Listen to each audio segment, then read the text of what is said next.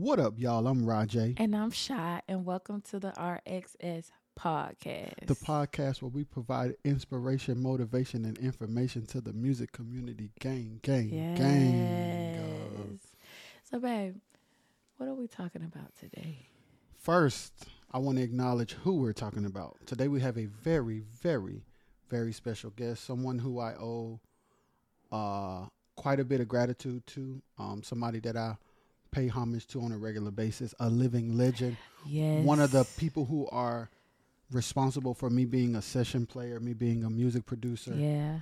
Um, yeah. So, yeah. I'm excited about this one. I ain't gonna lie. if you know me, you know what's goody. Um, the conversation was just about like the come up Yeah. and um, what comes with the come up. Yeah. Um, the process of learning, the process of developing as a music producer. Excuse me. as an engineer, as a musician. Yeah, the music business a little bit, the quartet industry a little bit. So For yeah. sure. Um, yeah. This is one who knows all of that and more. So I hope y'all enjoy the episode. What up, y'all? We have a very, very, very, very special guest in the building today. The I don't even know what to say. We're just gonna say it's Ray Braswell Jr. here because I could go, I could go crazy, but I would just keep it chill. What up, man? What's up, Maul? How you doing? I'm good, man. Yo, I wanted to um y'all I'm sorry guys. I'm fix- okay, I'm done. I wanted to have him in here a long time ago, but I'm glad we're here today. It's perfect timing, I think. Oh yeah, God's time is always perfect. Yeah. So listen, I want to do what we always do. Excuse me, guys. Take me from the top. Little Ray. What what part you want to know? Cause it's a whole lot. From the be- I'm talking about the very beginning. Like where you were born, everything. Well, okay. Well, you know what? Um, I was actually born um in South Rocky Mount, Okay. and um, and for some reason, my mom then moved over, over to um Oakwood, which is Meadowbrook. Yeah. Meadowbrook, and um and that's where I've kind of um spent all my childhood here Yeah. um on the playgrounds right up the street Yeah. and um going up to to the school, you know, um riding the bike, yeah. you know. So you rode your bike to school. I rode my bike to school if I didn't walk. And you I- would walk to school. Like how many minutes it take to walk to school? for me, for me, it took it took a good little while because I was always doing something stupid. You know, just trying. to, You know, So you didn't never just walk straight to school. no, I'm I'm gonna go to go to somebody's house early in the morning. You know, knock on the door, ask them where they at, had they left yet.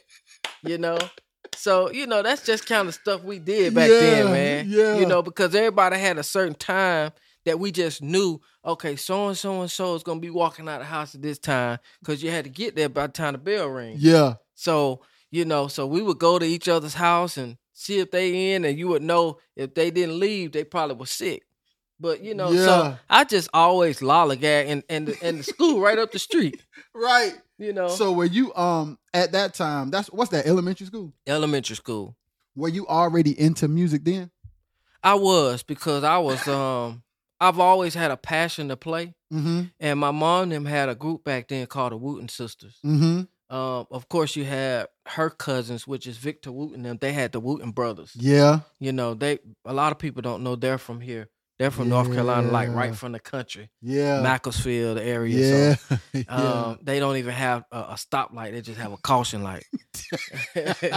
so, um, so that was the Wooten brothers. But then my mom and her sisters and brothers, they was the Wooten sisters. I got you. So it was like my mom them used to sing every weekend, uh, and um, and I always would go with them Mm-hmm. everywhere. Like every, anytime they sang, anytime they rehearsed, I was with my mom. Wow. Like she knew not to leave me at home. Yeah. If she left me at home, I must have been on punishment for something. Yeah. You know, so it was like she didn't never have to ask me to come because that was like going to the candy store. Right. So every time she um they had rehearsal, I would always go. This before I was playing anything. Mm. And um so Um, and I used to love when they would decide to have rehearsal at our house. so my sister, she had a back then she had a um she had a kitchen set. uh-huh. And back then, you know, now they make kitchen sets with plastic. Yeah. Back then they made it with metal. Yeah. So I would take that and those plates would be my cymbals. I had a fire truck. Fire truck was my drums.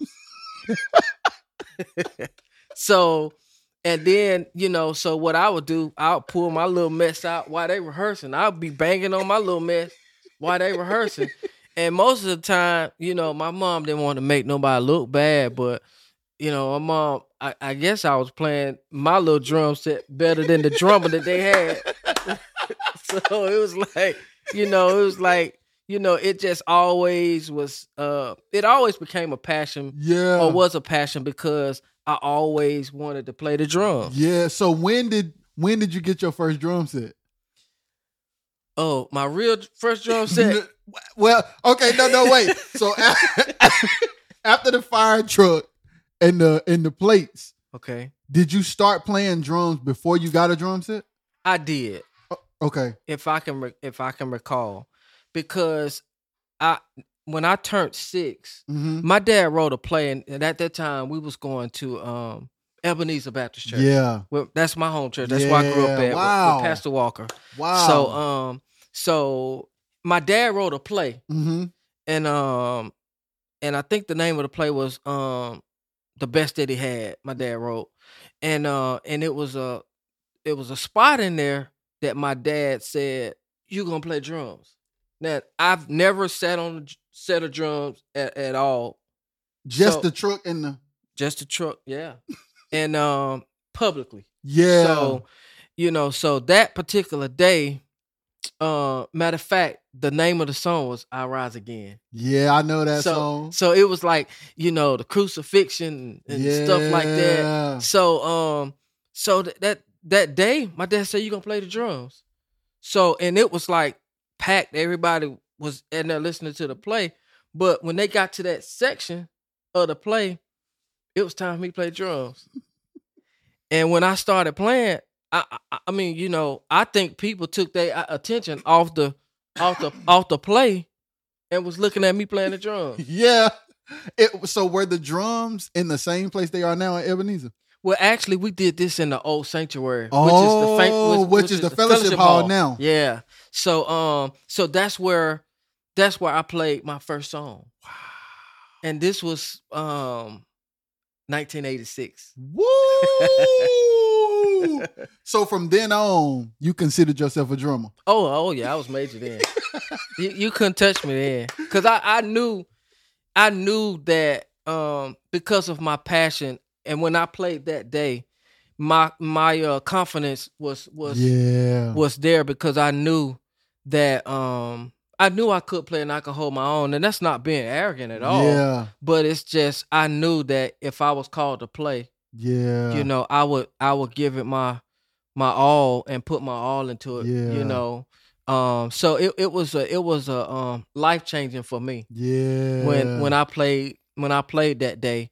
And um and from there it's just like, you know, um I would um you know, they asked me to play in church. That's what I was gonna ask you. So you started playing on Sunday. I started playing on Sunday. Did you play every Sunday or just particular certain Sundays? I played um I played every Sunday, but I didn't play the whole service. Oh. because at that time um and um at that time the drummer that was there um he's my guy I, I respect him i still you know i still we still talk every now and then hmm but he taught me so much at that at that time his name was daryl trevathan Okay. he's still here in rocky Mount. he's a little older Okay. um and he was a drummer at that time mm-hmm. so um so he had um he was playing and um and I would always watch him play. Yeah. So it's like even today it's like things that he's done, how he played, I still implemented them yeah. in playing now. So he was very instrumental in my life because he taught me, you know, a lot of things uh about drums that I didn't know, Mm-hmm. you know, during that time Yeah. you know and um like and um so it was like kind of that that that that time, you know, he kind of took me in and kind of showed me the ropes. Yeah. So how long were you playing drums before you started playing keys? Well, before I started playing keys, I started playing bass. Oh, let's go. So you that was the third okay. Okay. So how did you start playing bass? Well, I started playing bass because um, my cousin that played at the church, his name is Ray Johnson. He played at the church. Uh-huh. He um he was working a lot. Oh. So it was like um I I would always have to play drums with at that time it was uh Tim Walker. Yeah. And um and that was that's Pastor Walker's son. Son. So he was the organ player. So so when he wasn't um when it was just me and him, it was always kind of weird because it's like, you know, where the bass at? you know, I want to feel some bass, you know, yeah. because you know when you playing as a as a as a team, it's like when the bass is gone, it's like The bottom the fall bottom, out. the bottom fall out. I'm trying to tell you.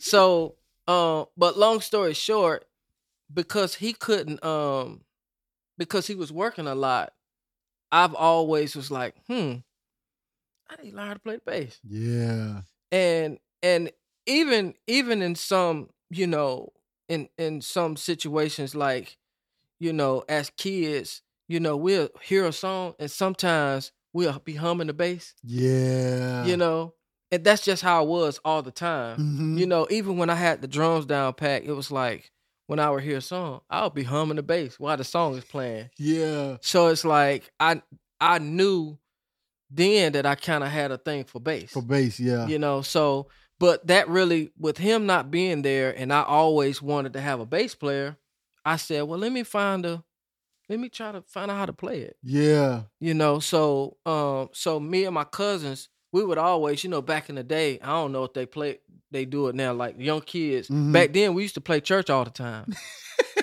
Like pretend y'all were having church oh service. yeah we used to do it you know me my sister and my cousins we would all be upstairs and um and um and when i would go to their house my uncle he had a um a box guitar that's what we call it back then but now Mhm. we call it acoustic Acoustic, yeah. and um it was a guitar so it had six strings but that particular guitar always had four strings so so it's like um you know and because i didn't know how to make no chords i would play one string at a time so that was like my practice yeah, that's how you learn how that's to play how i bass. learned how to play bass you know On from acoustic. acoustic. guitar but back then we used to call it a box guitar yeah. you know so um so that's when I started um you know playing bass And how did when did you play like the first time officially? oh man it was um it was an e- event um at ebenezer Mm. and um guitar player um um the late chester lewis Yes. um he um he had his groups called chester lewis and company Mm-hmm. and um and I think during that time, I don't know if my cousin Ray was still in the group or I can't remember, but that particular day, uh, Pastor Walker used to have uh, gospel concerts on Monday nights. Mm-hmm. So that particular night, it was a concert where he had, I think he had the Williams Brothers here or, some, or the Jackson Southernaires, one of them, and Chester Lewis opened up, Mm-hmm. and he needed a bass player. Whoa. And so did you know like I can do this? Oh, oh yeah, I, I, I was like, okay, let's go. Yo, that's crazy. How long had you been practicing before that day? Well, back then, uh, you know, every day I, I used to, you know, when stuff is around, you would always pick it up. Yeah. You know, I mean, I can't say that now because you know, being older is kind of like, you know, Yeah. that's one of the things we need to get back to practicing. But but then when we would see it, we would just always go and, and pick it up and practice. So I would always kind of, you know, be up on, you know, playing songs and stuff like that and playing his songs. So that night, and I didn't even have a bass then, so I had to borrow a bass. Do you remember whose bass you borrowed? I think I borrowed um, uh, Timmy Britt. Yo, that's crazy. Because back in the day, Timmy Britt used to play the bass. He had a local group with the Traveling Angels. Yeah, And and I think he was the bass player yeah, before he started singing, just leading. So I would um bar his stuff, yeah. you know. And because I didn't play much, you know, I didn't, you know, have have my Mhm. own. So I would go and, you know, bar his bass. Yo, that's crazy. Yeah. And what did Mr. Chester say when you played? Cause did he know you could play? He did. He did. He he knew that I could play, but he knew I haven't played in a public setting. Yes, the same as the drums. Right. That's what's crazy. So here it is, the same church, but I'm playing a different instrument at a big event right. for the first time. right.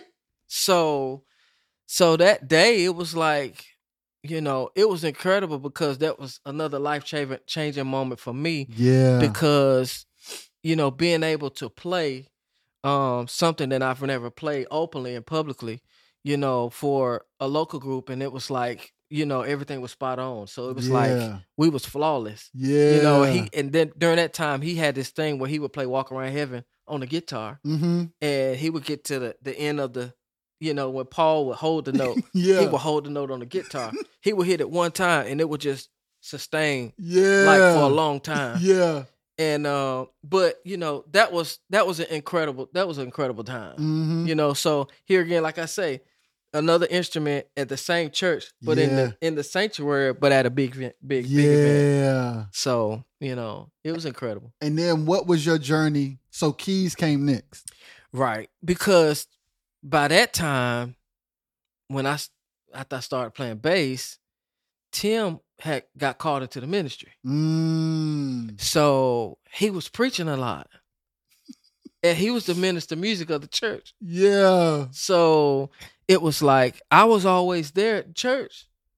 I I didn't have um a bass player Mm. Or keyboard players.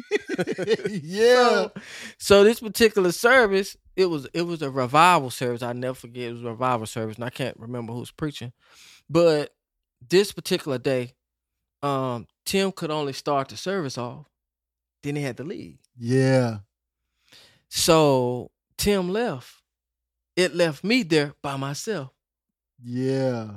you know, it was no one it was no one else there that could play organ or whatever. So this particular time, well, at first I started with playing key bass, Yeah. you know. so when he left, you know, not le- not left leaving the church, but when he left That service. yeah, I had to figure out what to do. Yeah. you know, I'm on keyboard and playing playing with one hand. So I, I I guess the people say, well, he up there. I know he gonna put that other hand up there. So it's like it's like okay, go ahead and do it. yeah. So for some reason, I I just formed a chord and I just made it work to the end of service till they said, "May the Lord watch." yeah. You know, so I just made it work. It was it was challenging because I was kind of nervous because I know that kind of caught me off guard. Yeah. You know, and uh So you never had intentions to play keyboard. no. Yo, this is crazy. But it's like Tim, Tim ain't here. He preaching all the time. Somebody Mhm. got to learn how to play. That's right. Yo, I never knew that. Yo, Yeah. so so you you learn how to play drums, you learn how to play bass, then you learn how to play keys. When do you discover like the production side of things? Well, when I started playing keyboard, and um, I never forget, there's a guy here in Rocky Mount. His name is Jerry Harrison. Yeah. He was doing a record, Mm-hmm. and then um, there was a studio called Gospel World. Uh-huh. It was in the country. It was like in Middlesex. Was- I mean, it was nowhere, nothing around it. And um, and and the the owner, he had a studio in the back of his house. Mm-hmm. I mean, it was like a top of the line studio. Mm-hmm. And um and he said, um, he said, Ray, he said, I want you to come to the studio. He said, and I'm I'm gonna pay you a hundred dollars. And he said, I don't want no mess. Uh-huh. He said, Now I need you to come in here and I need you to fatten up my music. so um so I went, did the session. He said, "Now I'm paying by the hour, cause back then, you know, Ain't no none of that. oh yeah, yeah." So he said, "We on the clock now."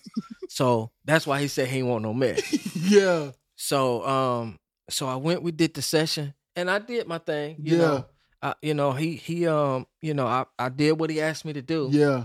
and uh and his and in his in his words I was flawless so he was he was cool Yeah. so when from that moment I've and I've seen how artists would um would be in sessions and be at the studio and sometimes they would run out of money because they were paying by the hour so Mm. it was like um you know it was like they had to just deal with how things were because they was running out of money, Mm. and sometimes the engineer didn't you know Mm-hmm. they couldn't some of them couldn't hear thunder but at the same token they didn't really care what you did long as Because they literally just engineering. They, Just gon- engineer. they just making sure the tracks is coming up. That's and it, it. sounded great yep Yeah. that's it so it was like you know i said well what um you know i want to be able to help the artists um be able to get their music the way they want it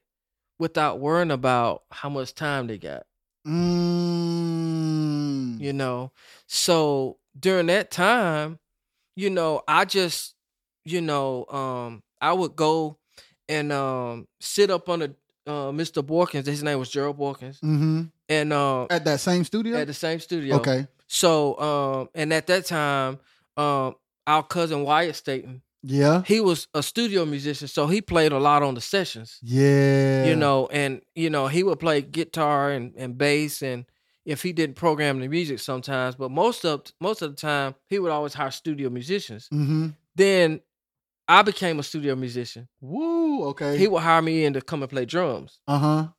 So so when he did that, um, I just kind of learned Mm-hmm. I just kind of learned how they did things. And and back then, this was before software was even out. Yes. So this was like, you know, you got two inch, Yeah. You know, um, you got reel to reels and DAT machines and stuff Yeah. like that. You know, sync boxes and stuff.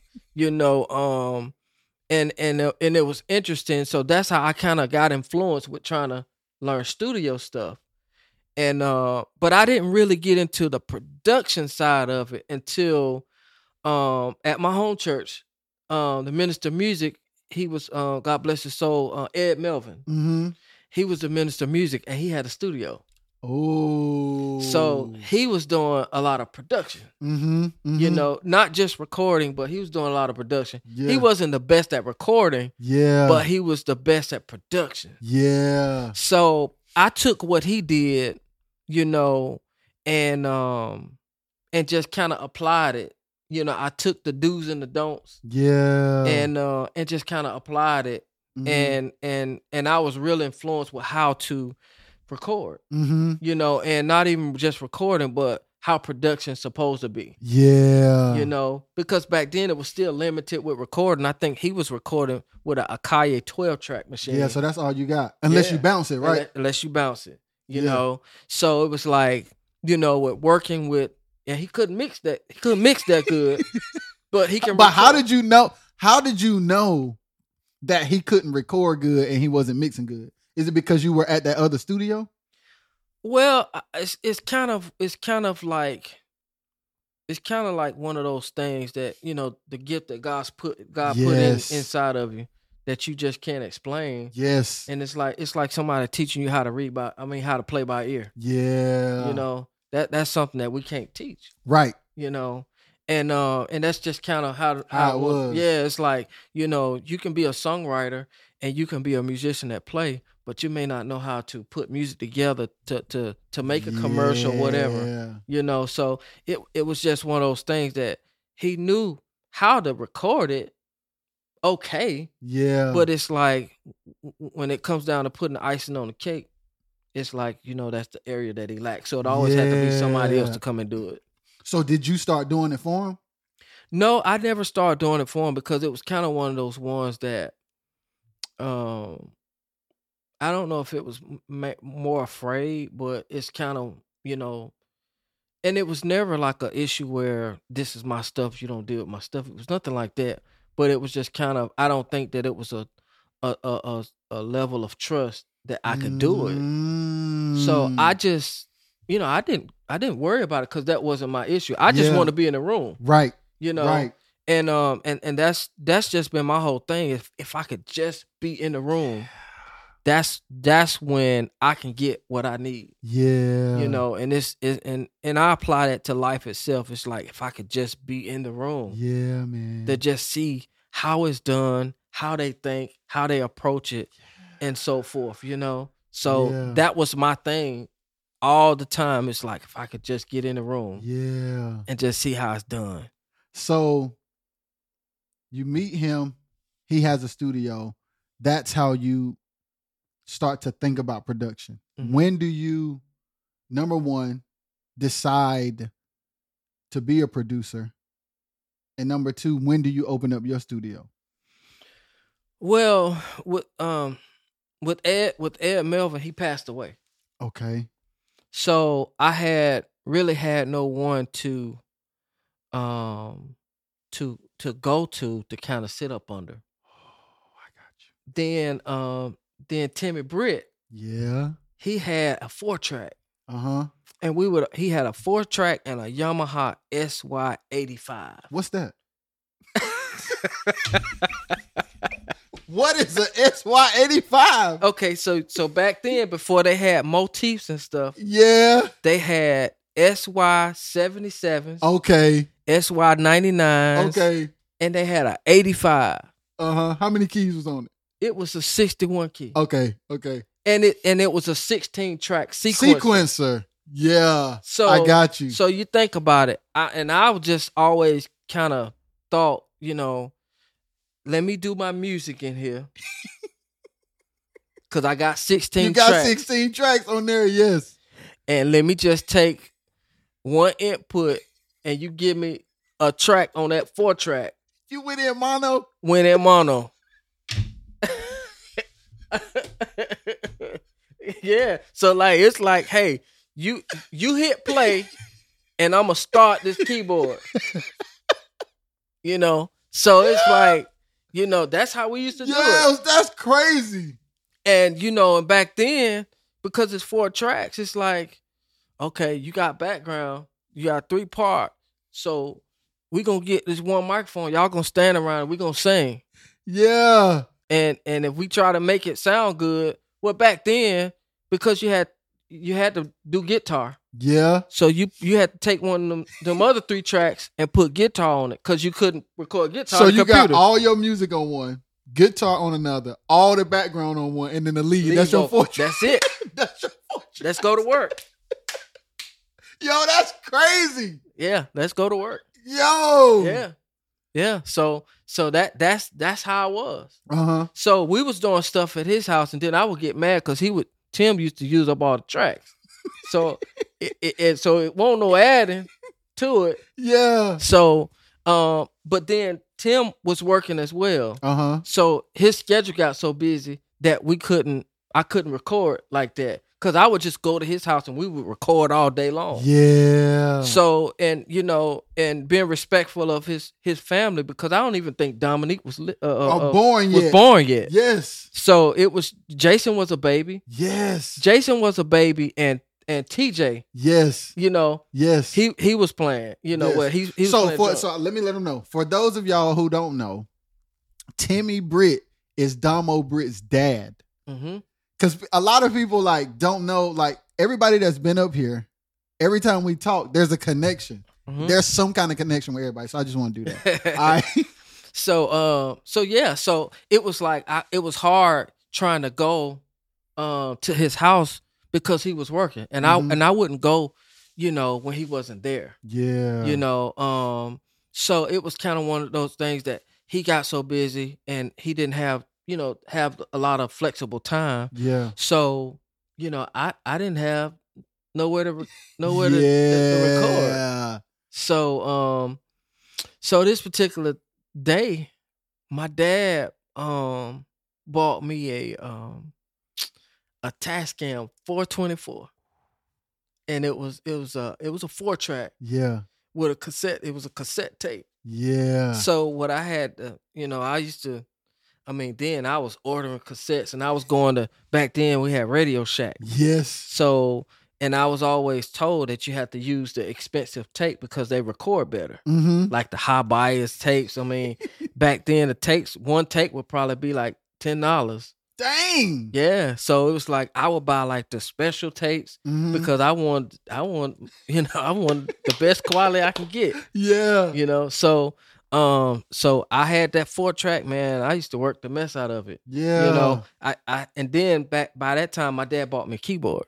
What kind of keyboard was it? He bought me a um a Korg X3. Yeah, I know what that is. I know what Korg X3. X3. So and that Did that was- have a sequencer? it was a it was 16 track sequencer. so um so I, I so I would do same thing, record all my tracks in that in that in that uh, yeah. on the keyboard, dump it on that track four. Yeah. If I had to do any kind of live bass or whatever Yeah. like that, then I would um flip you out. So I would do um I would dump my music from my keyboard on track four. yeah. Then I would play live bass on track three. Then I would then I would if there needed to be a, a guitar, that would be on track two. Yeah. So then what I would do, I would bounce those three tracks to track one. Oh my goodness. So now all of the music is on one track. All the Bass music- and guitar included. That's right. So and it's kind of like you have to really have a, a great mixing ear because once you bounce it to That's one, it. that's it. And then then you re- you re-record over those other tracks because you needed to do vocals. Yo, this is insane. so and you doing all this by yourself. All this by so myself. hold on. Did you have people come like artists coming in to record? Oh yeah. Yo.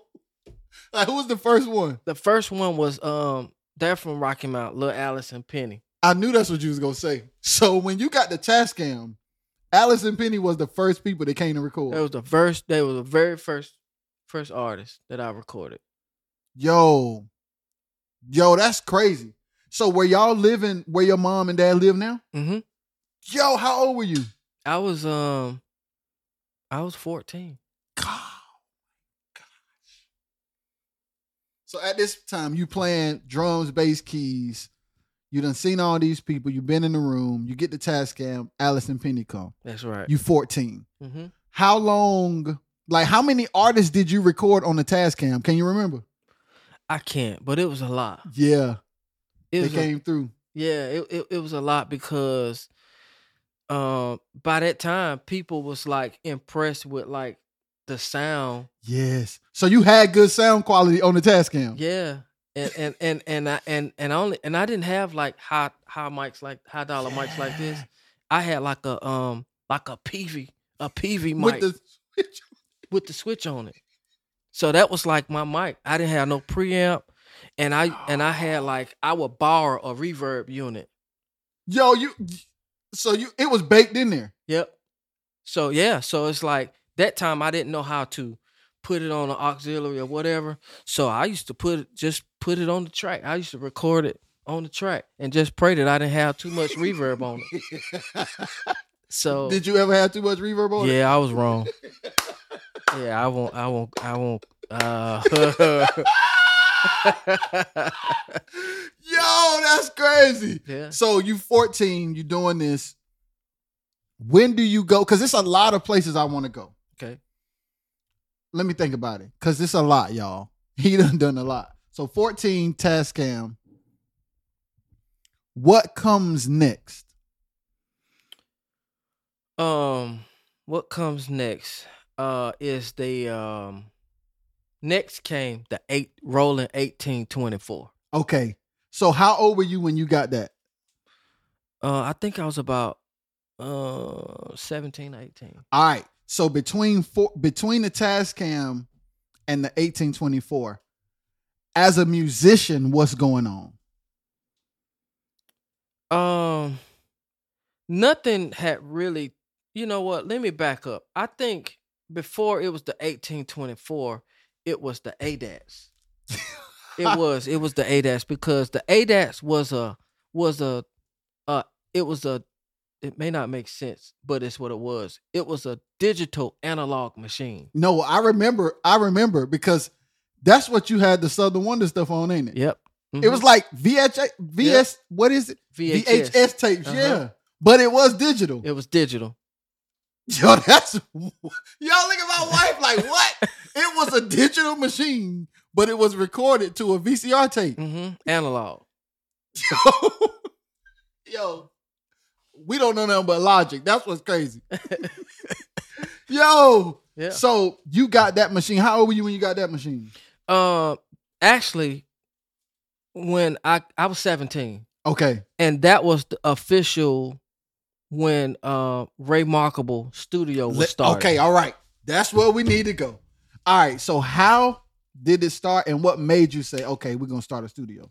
Okay. So so my first professional um gig on the road Yeah, was Charles Johnson and the Revivers. yeah, It wasn't Keith Wonderboy. It Right. was Charles Johnson and the Revivers. yes. And that was as soon as I graduated from high school. So you graduate high school. Dude, this is insane. You graduate high school.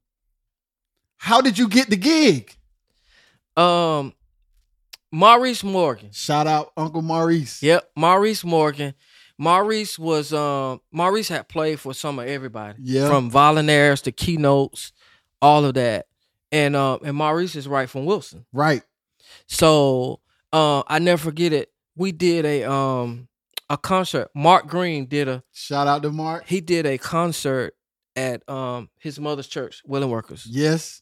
Another And, uh, iconic place in Rocky Mount. and every every year back then he would do a christmas like a Mhm. christmas thing with with his family and this particular time um he asked me to play i was playing like ox Yeah. i was playing ox on keyboard and um and maurice was there Yeah.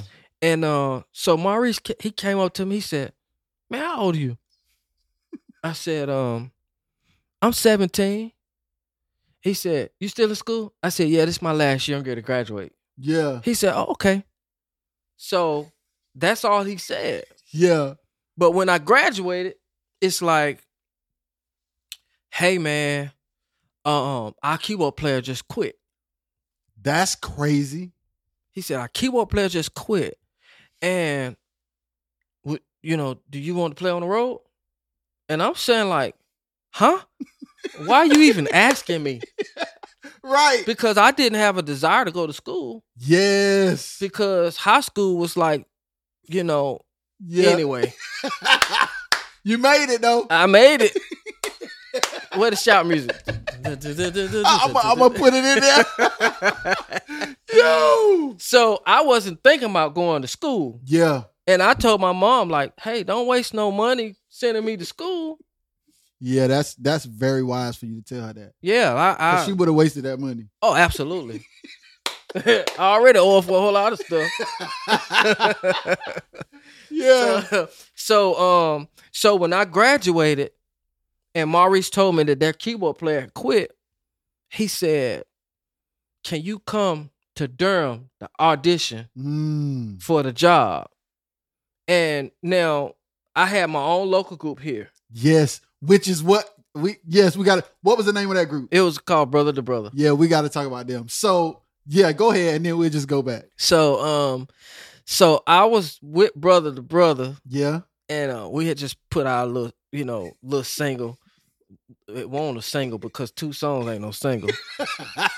Uh, but uh, we had put out our little, our little, our little, whatever you want to call it, and um, so and with me having an opportunity, I'm saying like I'm gonna do this, yeah. you know, because you know opportunities like this don't come around every day. So I went to, we went to audition. It was on a Tuesday. Mm-hmm.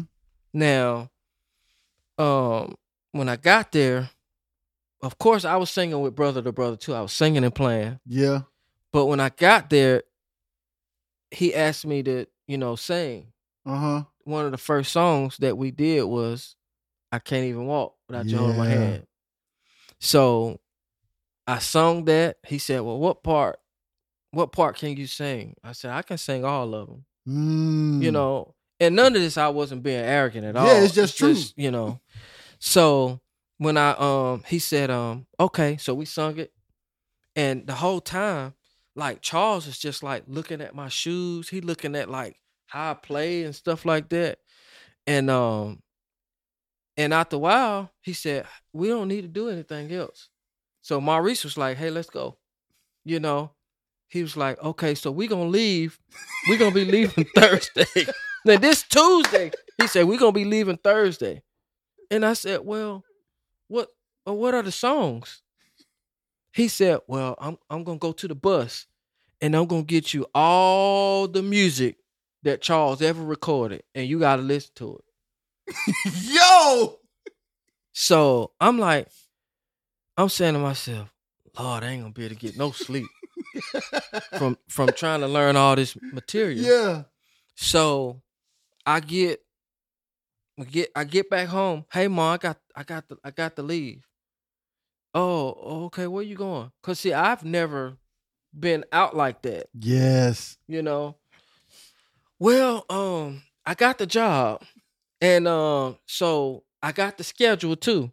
uh huh, So in that time, you know, Charles was doing um shows, free will offerings, yeah, but it was it was in different states every night. yeah, It wasn't just a, a Friday, Saturday, Sunday. It was throughout the week. yeah. So when I left Thursday, I was gone 22 days.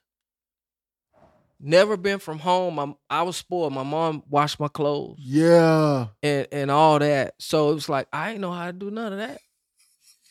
so and during that time, it was um um it was it was Maurice Morgan playing guitar. Yeah. It was Tracy Pierce. Shout out Tracy. Yeah. Uh, he was on bass. Daryl Richmond. Uh huh. Daryl Richmond played bass. He was one of the Angelics. Yes. Because during that time, Bate wasn't singing that much. Yeah. So he was playing the drums. I Mhm. was playing the keyboard. Yeah. and we was all singing. Everybody sung but Daryl, and that's because he drove the bus and played. That's crazy. So, how did brother to brother feel when you took that opportunity? Oh, they ain't like me. Interesting. What did they say? They they they thought I they thought I um I left them hanging Mm. because um you know because of what we had built, and um so it was kind of one of those those moments that it was like you know um you know let me just try it. Yeah. And you had so you started brother to brother. I started brother to brother. Okay. Tell me that story. How that happened. Well, um, I started brother to brother. I would always going um to Greenville Mm-hmm. because my son, my oldest Yes. son, he lives. Well, you the oldest, yeah. but Marquise, he was um, he was um, um, you know, he's from there. yes. So I was always in Greenville, Mm-hmm. and my cousin Mondre, um, m- my my cou- the late great Yes. Mondre. Bynum.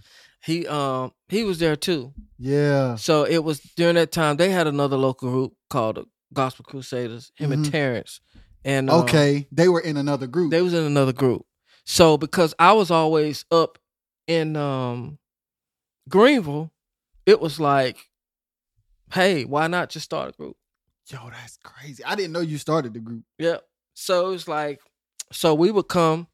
Um, we were always me and Mondre, we always used to you know cut up and and go here and there. I would Yeah. I would stay with him, take his mom's car. We would be riding, just burning out gas. yeah. And um, so we just kind of just formed a, a, a- new team and just named it Brother to Brother. Yo, and how long were y'all singing before the opportunity with Charles came? Oh, we was singing. We was singing a lot. Yeah. You know, we was singing at all the all the choir anniversaries. Yeah. We were singing on every local local program in Greenville. yeah. You know, because then they had local programs every week. Every weekend, yeah. You know, so it was like we was always uh, on the program. and did you know you wanted to be like a professional musician on the road? Oh yeah, I knew that before Brother to Brother existed.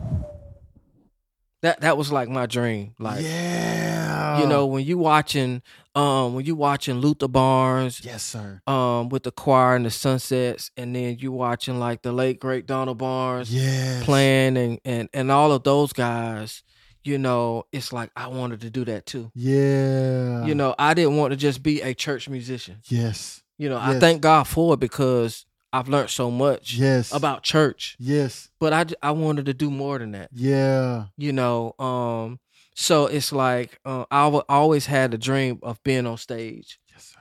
before a lot of people just playing, Yeah. you know, playing, you know, playing music. yeah. So I, that's that's you know that was just like like a dream come true. So when you got ready to have when you got ready to do the audition, did you hold like a group meeting to tell them No, what you how you do it? I just said, hey, I'm not gonna be, you know, um, I I'm going with Charles Johnson and the Revivers. They was pissed with you, man. Oh, they was heated. They was heated. Yo. you know and, and back then you know as a leader it's like when you're um you know when you're leading anything it's hard for people to see the vision Yes, sir. and i would always say let's do this and do that Yeah. and it's like i would get why we can't do it before i would get believing in me as a leader Mm, And that's while you're that's before Charles comes along. right So it makes deciding to go with Charles easier. right Cause had you been on a team where because obviously you're thinking bigger than where y'all are. right and you're trying to convince them or encourage them, y'all, let's try this, let's do that. Let's build it as big as we can and let's really do it. And they kind of like, nah, because this, this, this, and that. right So then Charles come and you like, well, yep here we go yo, I don't blame you though.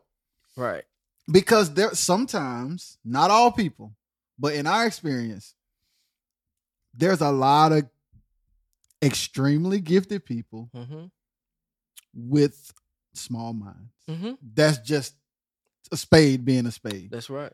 And when you have bigger dreams and goals and aspirations, sometimes you have to like make a decision to like do what's next. That's right. And it it's going to always be offensive to people who can't see. Right. It's Right. going they they always gonna be like, man, well, what you got to do that for? Well, what's wrong with what we doing? A Right. lot is wrong with what we doing, and you don't listen to me when I tell you it is. That's right. That's right. So I'm out of here. That's it. So then you get the gig. Are you producing artists while you're on the road before you start the studio? Yep, I was. Yo, this is crazy. hmm So you still producing them out of your mom's house. That's right. So you on the road with Charles. You come home, you record artists, and you go back on the road, and it's that Mhm. back and forth. hmm So doing that, what makes you decide? Okay, it's time to open the studio.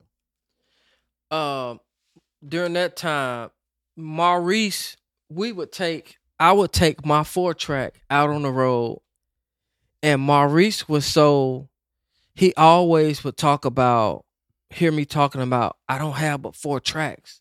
So what Maurice did was, Maurice went and bought an eight track Ooh, of the same kind of four track that I had. yes, just with four more tracks. Right. So I was still doing um uh instruments and the keyboard. But now you got seven more tracks. Now I got seven more tracks. yes, Lord. So I didn't have to bounce as much because I had more tracks. Yeah. So then what I would do is I would um we was recording stuff because our our tours was always long and we would be out weeks at a time. Yeah. So during the week, if we had any days off, we need to have something to do. Yeah. Because for some reason, Charles always would pick the places where nothing was around, yeah. you know, and like in Kentucky and Tennessee, you know, you in the mountains and all you seeing is like hills and more hills and more hills and more hills with nothing to do and you don't know anybody. Yeah. So um so we would take the eight track out on the road Yeah. in our downtime, we would be in the hotels just cutting tracks. Yeah. So, um, then eight tracks got it. It it got bad for us because that limited us.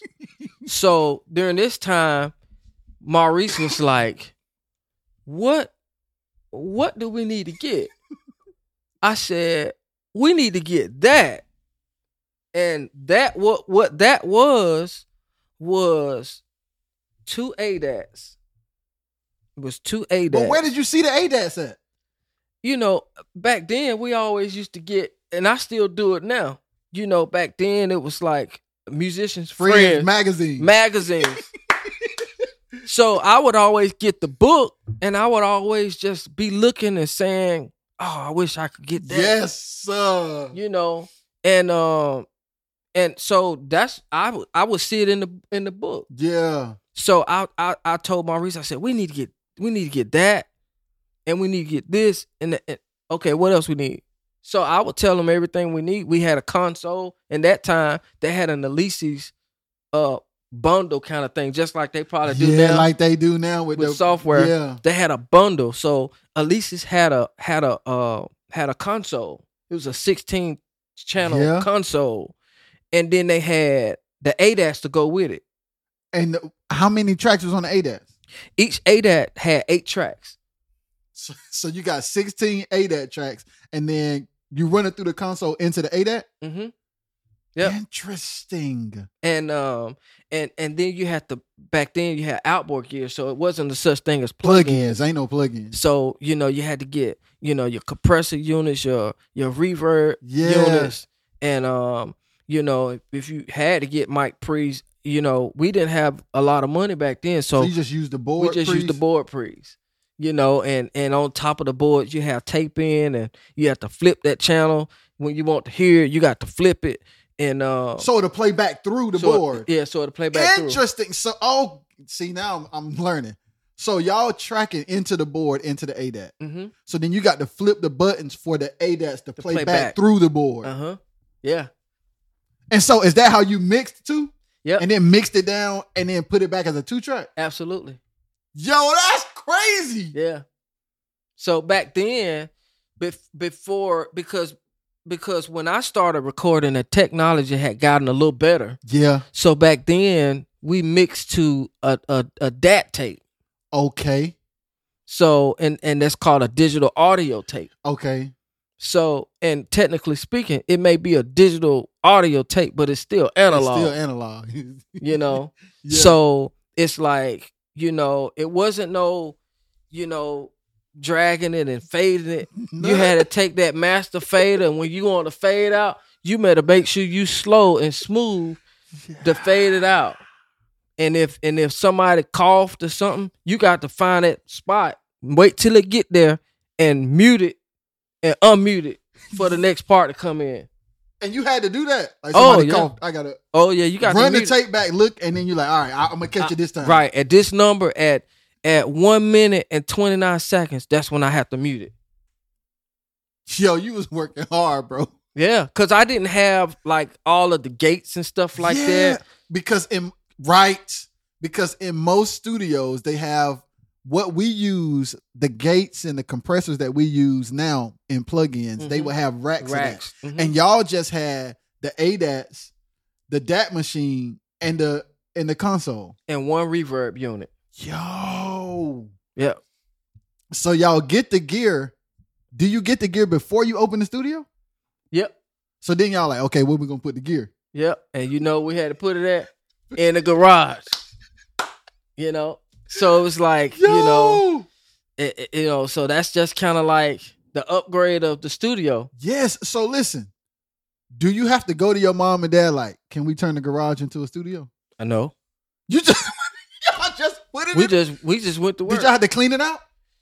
Or won't, won't nothing in there? we cleaned what we needed to clean. The space. this this to have the space to do what we y'all need to do. cleared the space. My dad had he had all kinds of stuff in there up on the counters and stuff. And and I think I think one day he just said, "Well, I'm gonna build a cabinet."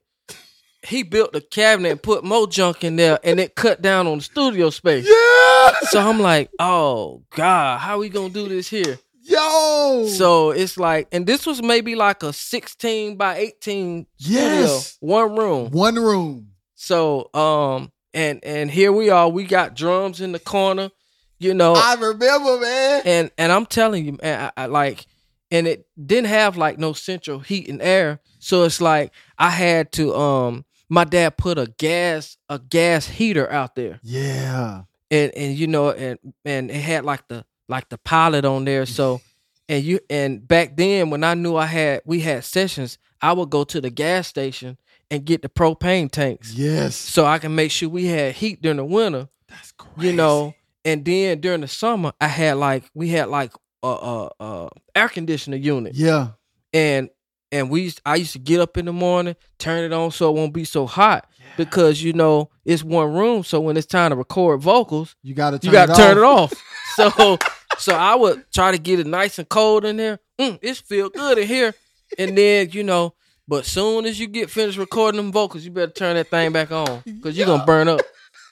Yo, this is crazy.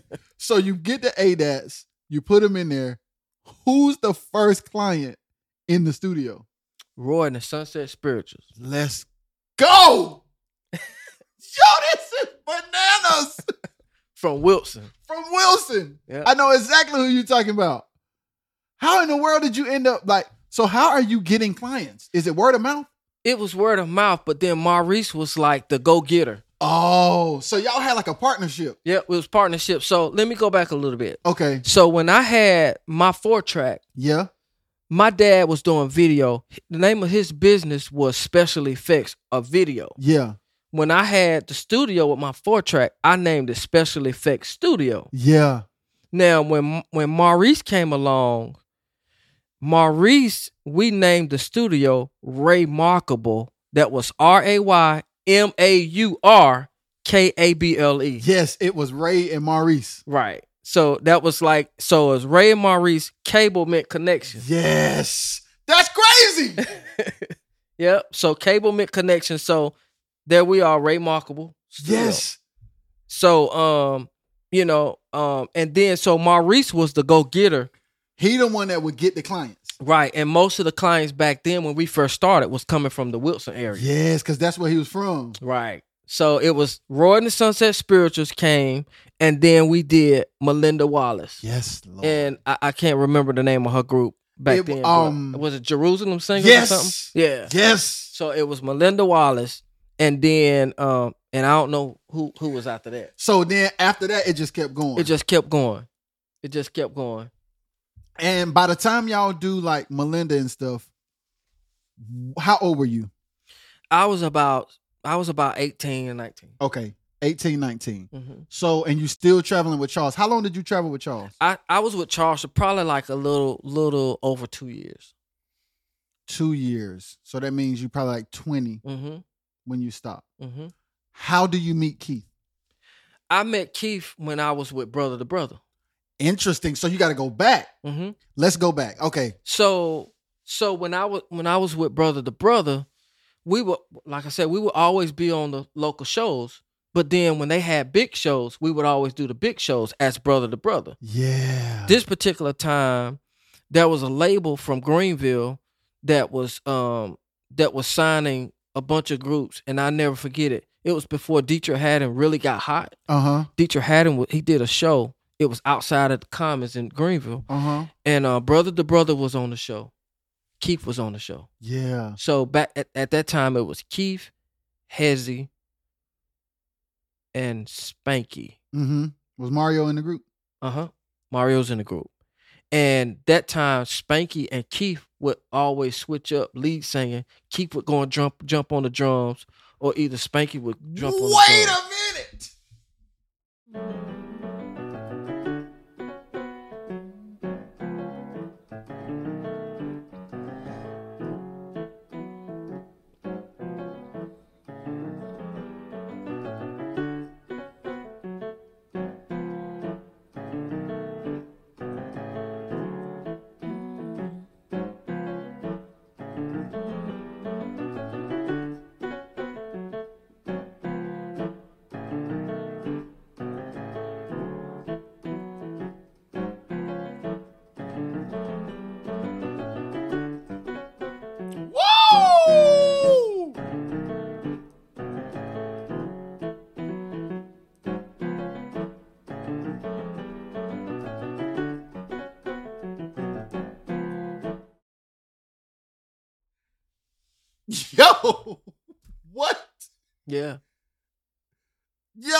Were the spiritual voices then. they were the spiritual voices. Spanky would get the lead mic, hmm and Keith would get on the drums. He would get on the drums. So who was playing drums when Keith was leading? Spanky?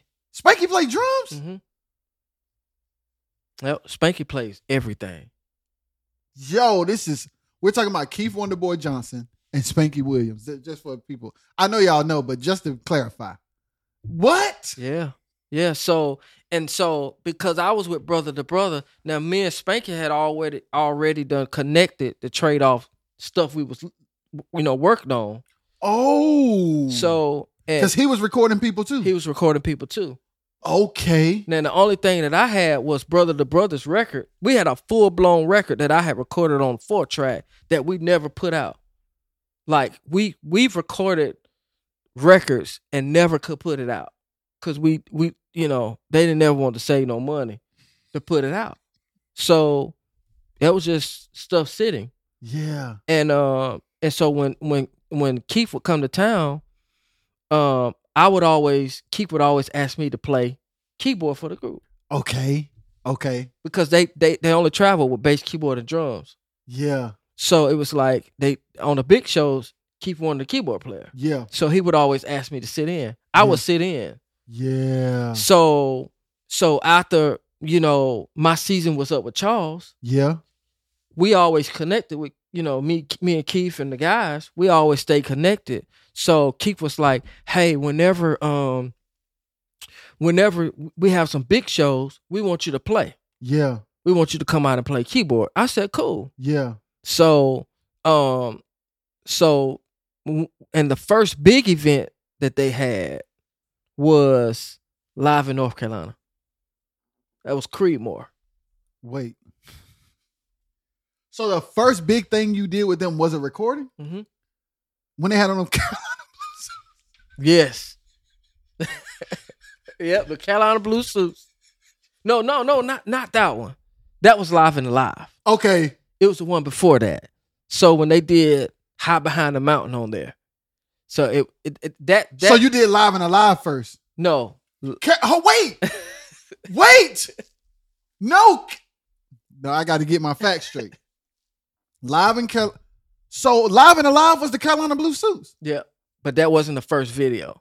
See, that's where I'm getting. See, that's where you got to school me at. So So the first recording y'all did was there a video with it? it the first recording we did, the first recording that that Keith did was um High Behind the was the High Behind the Mountain record. It was through the storm. Okay, I wasn't a part of the group. that was a studio record. That was studio where they record. had the heads with no yeah, the head. Yep. Uh huh. yeah. Shout out to the art, the art, the the, the director on there. so, so after that, Keith did a video. Mm-hmm. It's supposedly to be to that, Right. And it had High Behind the Mountain. That was cut at Creedmoor. Yeah. So it was the same place we did Center Revival, Yes. but it was it was the first video that they did. Okay. and and during that time, matter of fact, during that time, uh, that was when Drake Tate was still singing with the um, Wonderful Harmonizers. Yes, Lord. They And was so cold. They were smoking then, and uh, you had E Stewart, and uh, Yeah. um, and you had um, you had some other people I can't remember it, um, but that live in North Carolina was the first um big thing that I did. Did you rehearse? Nope. What? you did a lot. Wait. they was just like learn the Through the Storm album. They said they said here's a rehearsal. That sounds right. That sounds accurate. and Keith sent me a rehearsal that that he taped. He said, "This is what we're gonna do And it was just bass, guitar, and drums on the rehearsal. on the rehearsal." Well, at least you didn't have to learn no parts. You just make up your own. Cause ain't no keyboard in it. Yeah, but the, the but the but the thing that I had to learn was Hezzy would always say, "Just follow me." Okay. So if he made a chord that was whatever the chord was, I had to figure it out to match what he was what he was playing. Yeah. So um so it was challenging because I never did a rehearsal with him. And it was like, okay, here's here's the rehearsal. I sent you the tape, you get it so and so and so. And Wait, wait. Mailed the tape. Mailed the tape. Yo, yo, yo, because we ain't ain't no Dropbox No, ain't no Dropbox. It ain't no WeTransfer. None of that. through the mail. Like it'll be there in two, three days. I sent the UP. I sent the. I sent the uh, through the post office, and you'll get in two days. Yo, It's a package. yo, the rehearsal tape came in the mail. And and Keith said, and I and I wrote the names of the songs and what key they in. Okay, Oh, you know, cause and it had that flap with the lines. with the on it. on it, and and and it had Keith Keith Keith had you know KJ Yes. and SV. you know rehearsal. Yeah. So I just got the tape, and I had to learn it on my own. Hey Keith, uh, when are we gonna practice? Oh, we ain't gonna practice. You know, just listen to the tape. so when they say let's go to Brooklyn, New York, that's it. yo, So, uh, so we did we did the um, you know, did the video, yep. and um, I mean it, it is what it is now. I did Yeah. the best I could. The mix was wrong, but So who mixed it? The church. Oh, interesting. Because that that church had it was one of them. Like everybody's used to today, how everybody have churches had the whole production suite. Mhm. They had that back then. They had cameras, then. audio. They could Mhm. record. hmm So he was like, "This is a one stop shop. You just come in. We're gonna cut. They gonna they gonna mix. We're gonna put it out." That's it. And no overdubs or nothing. God Almighty knows The only thing they overdubbed up there was vocals, and it didn't come out sweet neither. who overdubbed them. They did. They did it at church. Everything was at the church. Because then they had Tascam DA88s. Because at this time, you're just Keith's keyboard player, Absolutely. but you're not even really his keyboard player yet. No, You're just like, hey, this a big recording. Come play. that's right. So when did you officially get hired? I got officially hired when um when I uh well I was off the road from Charles Yeah. and I was playing for my uncle's church. Okay. So uh it was just one of those things that he just asked, "Hey, you want you know, you want you want a job?" Because then at the time it was Dewan, Hezzy, and a guy named John playing the bass. Okay. So Spanky is not with Keith anymore. Spanky is not with Keith. Okay. So that time when he asked me to he asked me to play, he wanted to put Hezzy on bass because John had quit the group. Interesting. So hold on. I want to make sure I'm right. It's a lot. So Spanky sung on Live and Alive though, right? Would Yes. be right. That came after. That's what I'm confused about. Okay, so continue, continue. Y'all, I'm in I'm in school right now. So so when I became when I came in the group, um it was it was it was John. It was it was John on bass because Mario wasn't there. Yeah, So it was John, Dewan, Hezzy. He asked me to play. yeah. Now, actually, we cut live. We cut live and alive before then. I actually was wasn't in the group then. I know. That's When we cut live and alive, the Be Right record, I was just, hey, I, we finna do another record. We finna do a live record, and you playing on the record. was there rehearsal for that? Nope, Jesus, y'all didn't be right with. They rehearsed though, they rehearsed in New but York. but you didn't rehearse with them. Hey June, man, I'm sending this tape to you, and uh, it's gonna, you know, I'm gonna do just like I did the last. That's Keith used to call me June. Yo, June. Um, I, I put the keys in the in the tape. Yo, you did the Be Right album with no rehearsal. No rehearsal.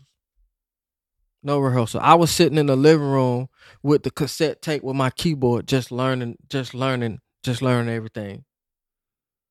and you still weren't hired yet. I won't hire. So y'all cut live and alive, Spanky's on, and you just the keyboard player. Right.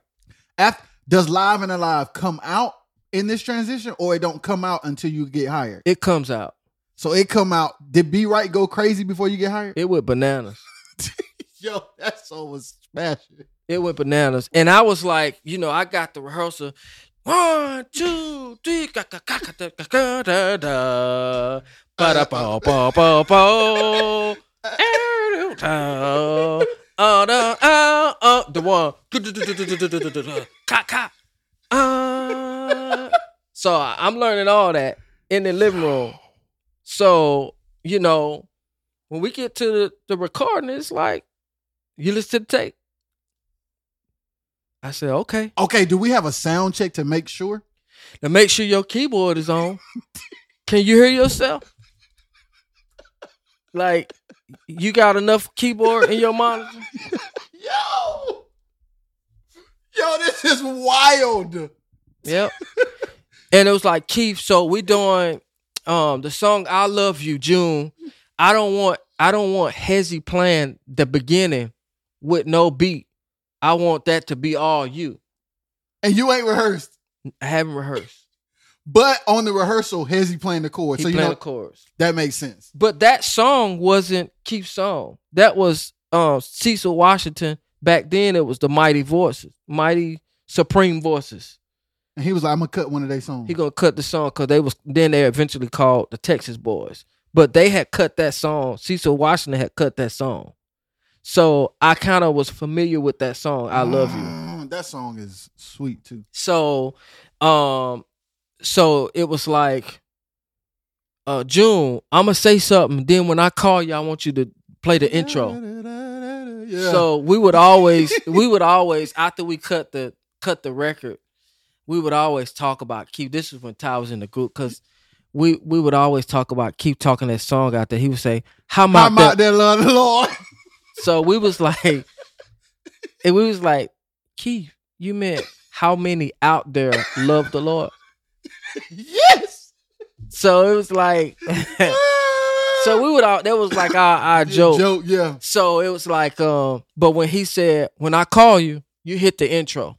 So, um, so it was kind of like, it was kind of like magic because it was like when he called me, I hit the intro with no rehearsals. Yo, that's crazy.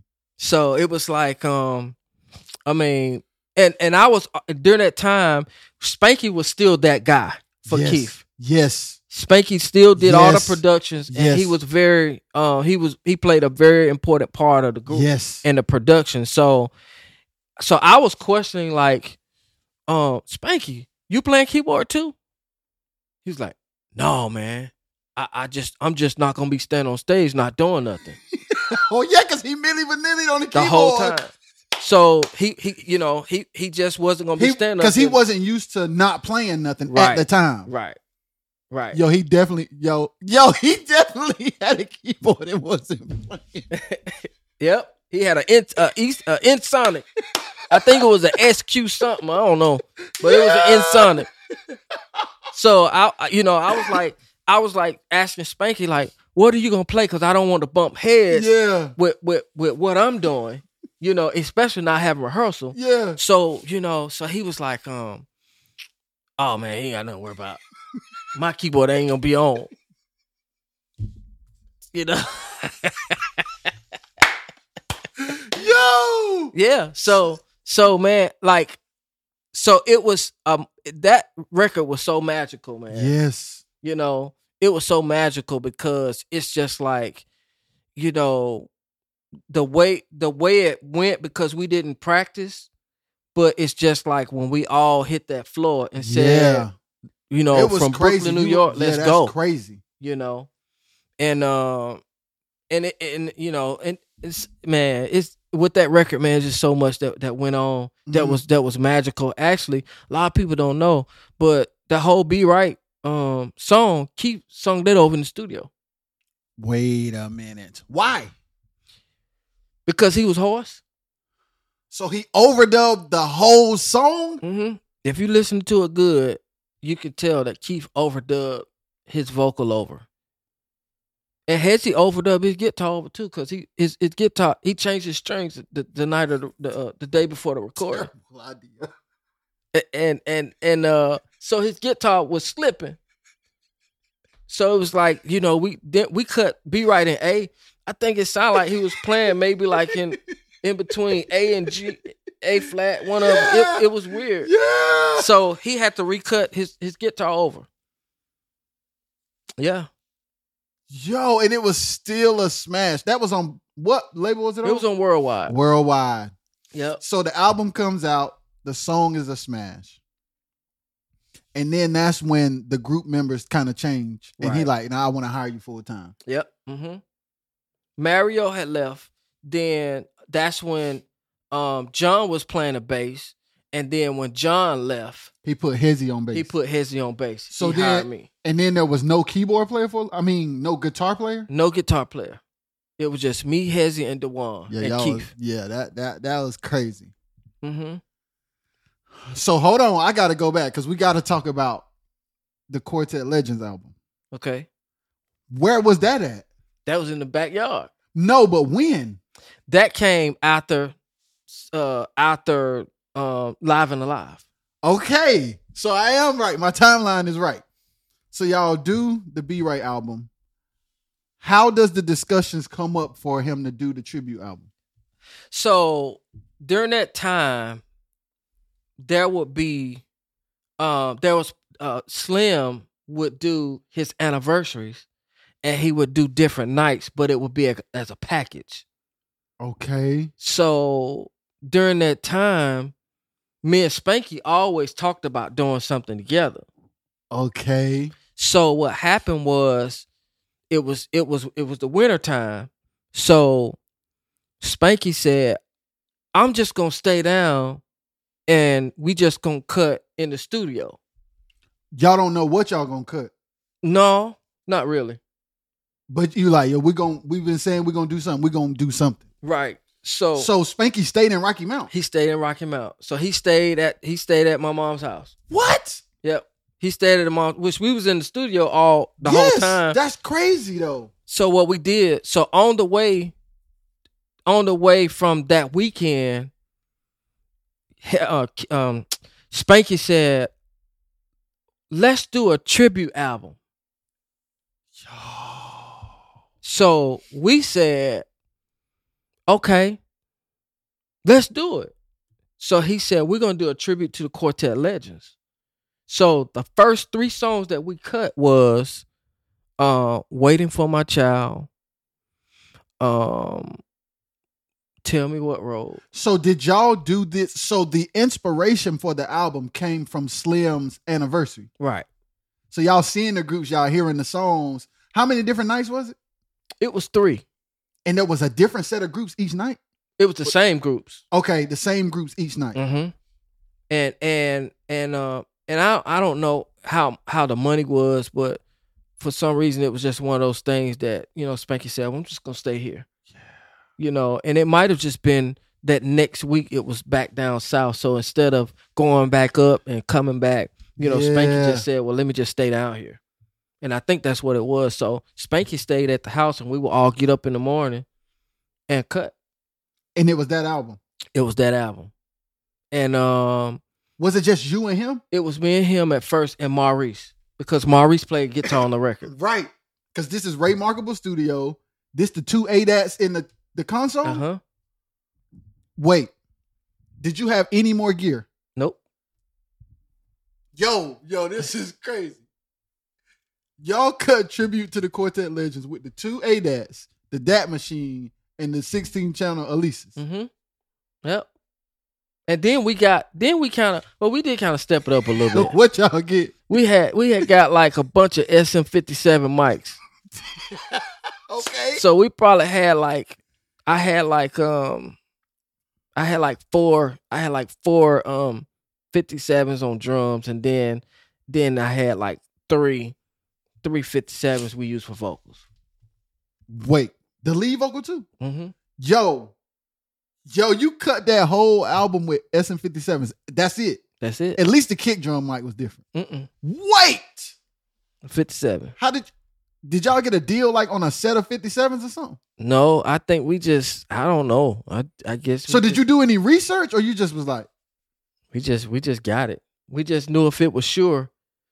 we sweet. Yep. Like like these. If it's Shure it's sweet. yeah. Yeah. So so that's what we did. So that so that was like the new piece to to to what we had then before we did that record. So Yep. then y'all do that album. That one was a good another good one. Yep.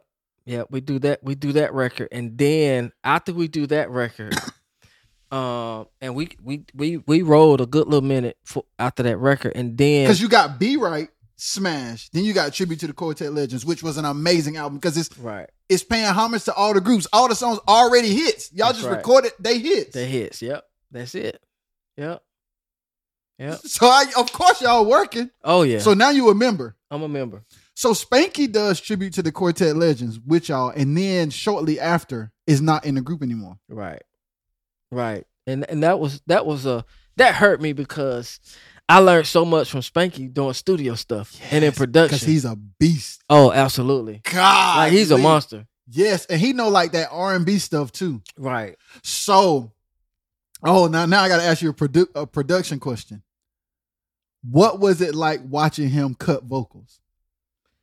Man, it, it was it was like it was like amazing because Spanky he could do so much with his voice. Yeah, And even like when he would do like real real high stuff, he would always give me his secrets on how to let the mic work for you. yeah, You know, you don't have to sing hard, but if you can hit the note, you let the mic work. Yeah, You know, you you you sing false with volume, yeah, and it'll feel natural. yes, You know, so stuff like that, it's like that. I I I, I use today yes, because you know sometimes I have to be the top singer, yeah, but I may can't I can't hit it natural, mm-hmm. but I fake you out.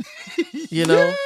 But um, but but with that, it's just like I learned so much production wise. mm-hmm. you know, because like you said, he had that R and B um swag and he knew it. So it's like I applied it to yeah, to to what we did because that's what made Keith so different because he had that that R and B kind of approach. Yes, and I I feel I feel like from from the outside looking in, Keith was the beginning of contemporary quartet. hmm Like he was the first person that wasn't just straight down the middle. Right.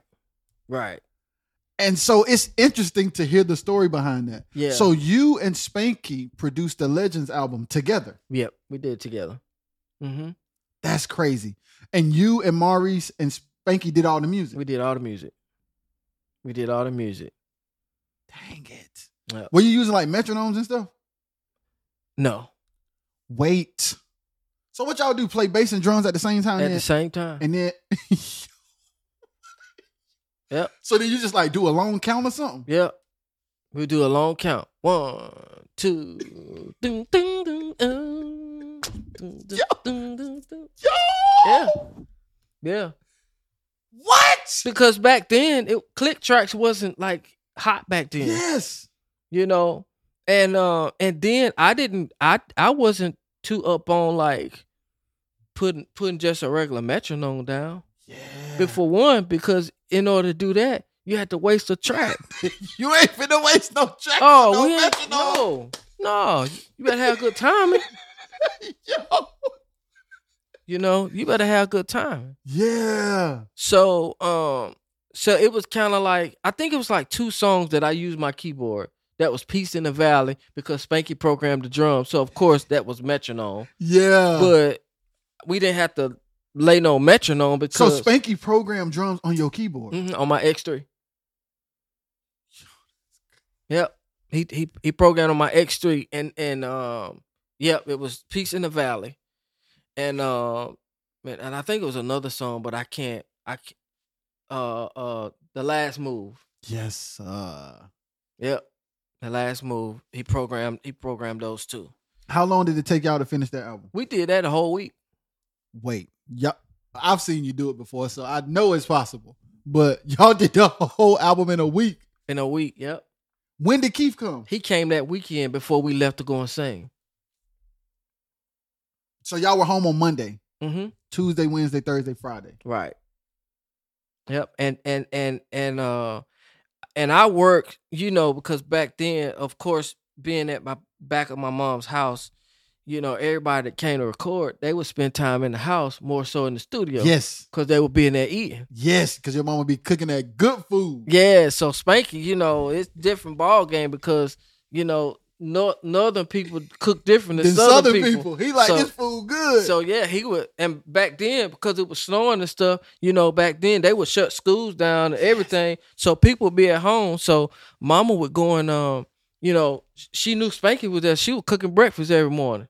Ooh, so y'all waking up, eating, going to the studio, Mhm. going there, go to lunch. I've seen it. Yep. Go back work, Go back work.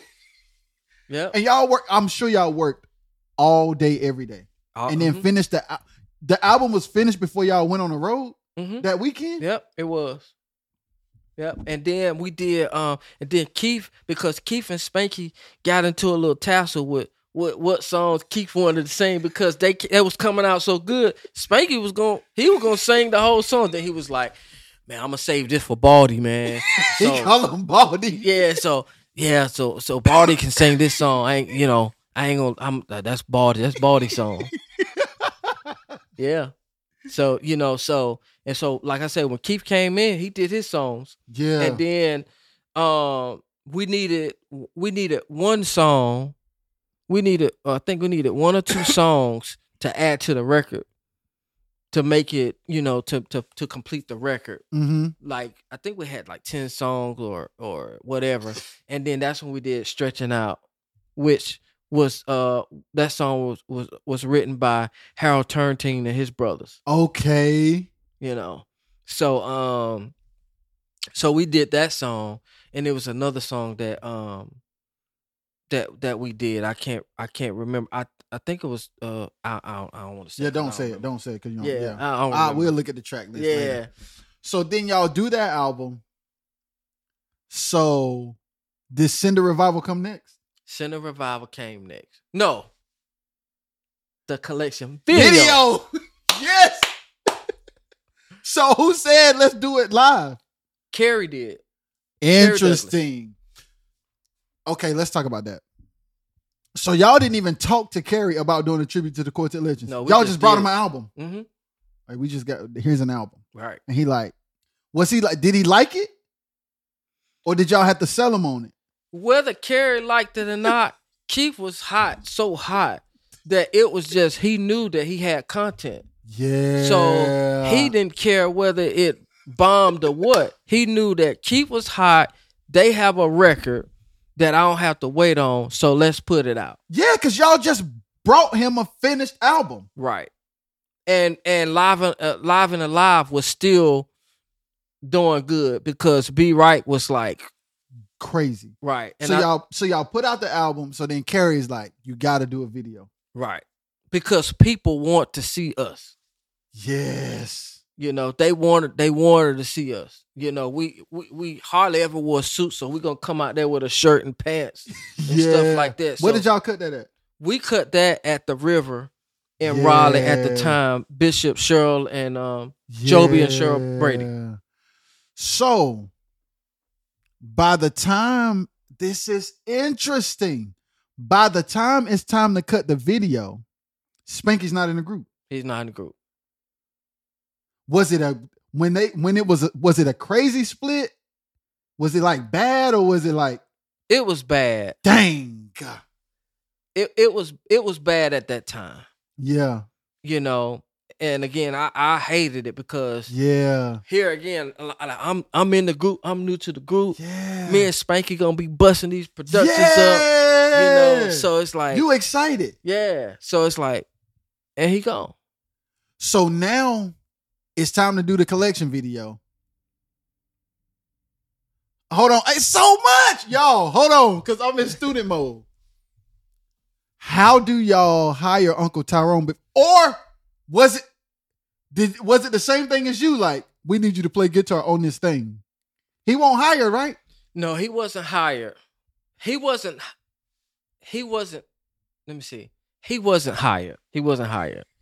He wasn't hired till after we recorded. Like, as soon as we hit the last note, he was hired. So you just was like, I need you to come do this session.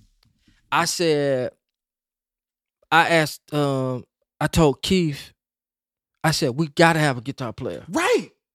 We can't do a recording. Where was Maurice? Maurice was, I think he was still with Charles. Okay. He was still with Charles. and you were like, we cannot do the collection video without a guitar player because his Right. guitar all over the studio version. Right. Right. And and and so I said, I have a guitar player.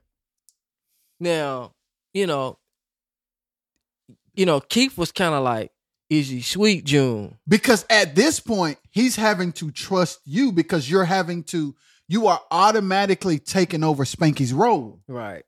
So you become the producer by default of the collection video. Right.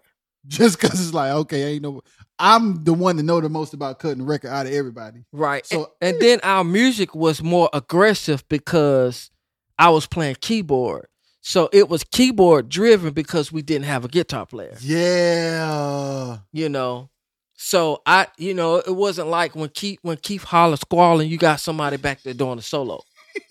you know. So Yeah. it wasn't that, but for this recording, that's what we needed. Yeah. So I told Keith, I said, I got a guitar player. I just got to get in touch with him. Wow. And while I was with Brother to Brother, I always remembered Tyrone with your grandfather's group, Yes. the U- Unity Airs. The Unity Airs. So, and what I was blown away because when when it was time for Tyrone to solo, he would solo to mess out the guitar, and he would put it behind his head and play. Yes. And like he was he was spitting fire behind his head. Yes. So it was like I always knew Tyrone had something special, Yes. you know, because don't just in, anybody just don't play like that. Yeah. You know? Yeah. So it was like when I was with brother, brother, we would always fellowship with each other. Yeah. You know, big with his on his anniversary. but um, I always remember him. Yeah. So I called Tyrone. I said, I said, Ty, I said, hey man, we finna do a recording. I need a guitar player. I said, now the guys don't think you can play. I said, but you know, I need you to come. Yeah. So we actually did. We actually had probably one rehearsal. Okay, we coming up. Yeah, It's the first Finally. we finally, Finally. and and and probably we only we probably had that, that one rehearsal because they wanted to see If he could play. if he could play. okay, so after he played, what Keith say? He said, he said, man, um, where your box at? Distortion. He would call the box d- a distortion, and he said, okay, well, e- every time I holler and I point to your box, give me a solo. And, And you already know he finna smash these I'm- solos. I'm back here. I'm like, why y'all even doing this? yeah. Because I, I know they didn't trust me. Yeah. So we playing. Every time Keith hollered and he pointed at that box, Ty would kill a solo. And and Keith would be like, do that again. And Ty could never do the same the same solo again. Right. Because that's just Right. so every time we did a we did a so we did I thank you. Yeah. At the end, you know, they'd be like, Yeah. Hezzy, that's enough. That's Hezzy, Hezzy." enough. So we would do um we did I thank you because that's a guitar song. Yes. So when we got to the end of that song and broke it, and Ty kept doing different solos, he was like, okay, he playing. Right. So we did a collection video. We had a, we had a, a, a great night. Yeah. Then that was the night Tyrone got hired. Wow. So here we are. I feel complete because now we have a guitar player. Yes. Yes. And so that's when it was Keith, myself, Hezzy, Dewan, and Ty. That's the crew. That's the Send the Revival crew. Oh yeah. Godly. Yeah. So, how long were y'all traveling? No, you have to tell. No, we have to go back to the collection video because you have to tell the drum overdub story. Well, and it wasn't the one fault. Right. It was so we cut that we cut that video Yes. and um I went to the back and I said, Hey, how everything come out? oh man, I couldn't get the ADATs to record. I said, What? because back then you have to either format the tapes to record or you can format and record. So because it wasn't formatted, they didn't know that you can format and record. So when they just hit record, it, wouldn't record. So just so happened they was doing a on the fly mix on a DAT. So what I had to do was take the DAT machine. I had to take the DAT audio and transfer that to ADATs. Was it multi track? Nope. Wait, yo, you yo you overdubbed to a two track. Overdubbed to a two track. Yo, yo, this is wild. Wait, but right, Keith's lead vocal is just loud enough. It's just loud enough. Did you like EQ or something? I Did you- tried to. So you took like the bottom and stuff out of the two track. Right. Yo, So so when and of course we still we had to do overdubs anyway. like- anyway, So, but I couldn't take out the overdubs from that night. So everything that night was already added. It was in there. So I had to add to it and just like Keith would say, mash it together, make it sound decent. So I had to play drums all over. and the crazy thing is, I couldn't tell till later on. Like when you told me that, you played it exactly like the one. hmm So you, if you're not paying attention, I did not know. I didn't know that's why you had to do that. Yeah. Yep. So I had to play. I had to play everything over. Tyrone had to come in and play his guitar over too. because it's just a two track. It's just two track. What? Now I'm like, why didn't somebody just stop the session and say we ain't recording? Right. I, I don't know. Yo, yo, Yep. yo. So at this point, is this your first time, like going back there, like checking on stuff? I didn't because I thought that they had it because So you just going back there, like, all right, this was a good night. How was it? Yeah, And they like, like you talking about like hurt like I was so hurt. So and I didn't tell Keith until the next day. So he- you had to let that sit. I had uh, I had to I had to believe the unbelievable. so it was like when I told Keith, I said, "Man, Keith, they didn't they didn't get no multi track, so all they got was a DAT." They said, "Okay." So he didn't really understand what I was saying. I said, "No, Keith, I can't mix that." I said, "We either have to add to it or recut the video over." He said, "Okay." So so the next day um was our last show. He said, "June, I need you to bail me out of this." wow. I said, "Okay."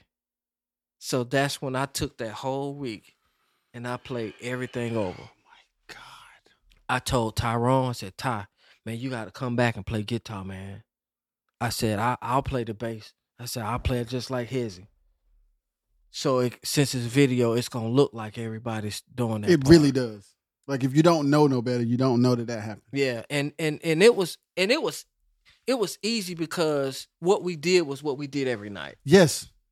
So, you're just playing the show, but recording it, Right. And Right. you memorize everybody part because you hear it all the time. Exactly how you they know exactly how everybody gonna play everything. Right. Yep. So so we so I so the end of the week when we go out again, I I give it the key. I say, hey man, I just bet you know I I tried, man. So that's where you develop. So because I heard you say this two times. Because I seen when we did refuge that you did that in a week too. Yeah.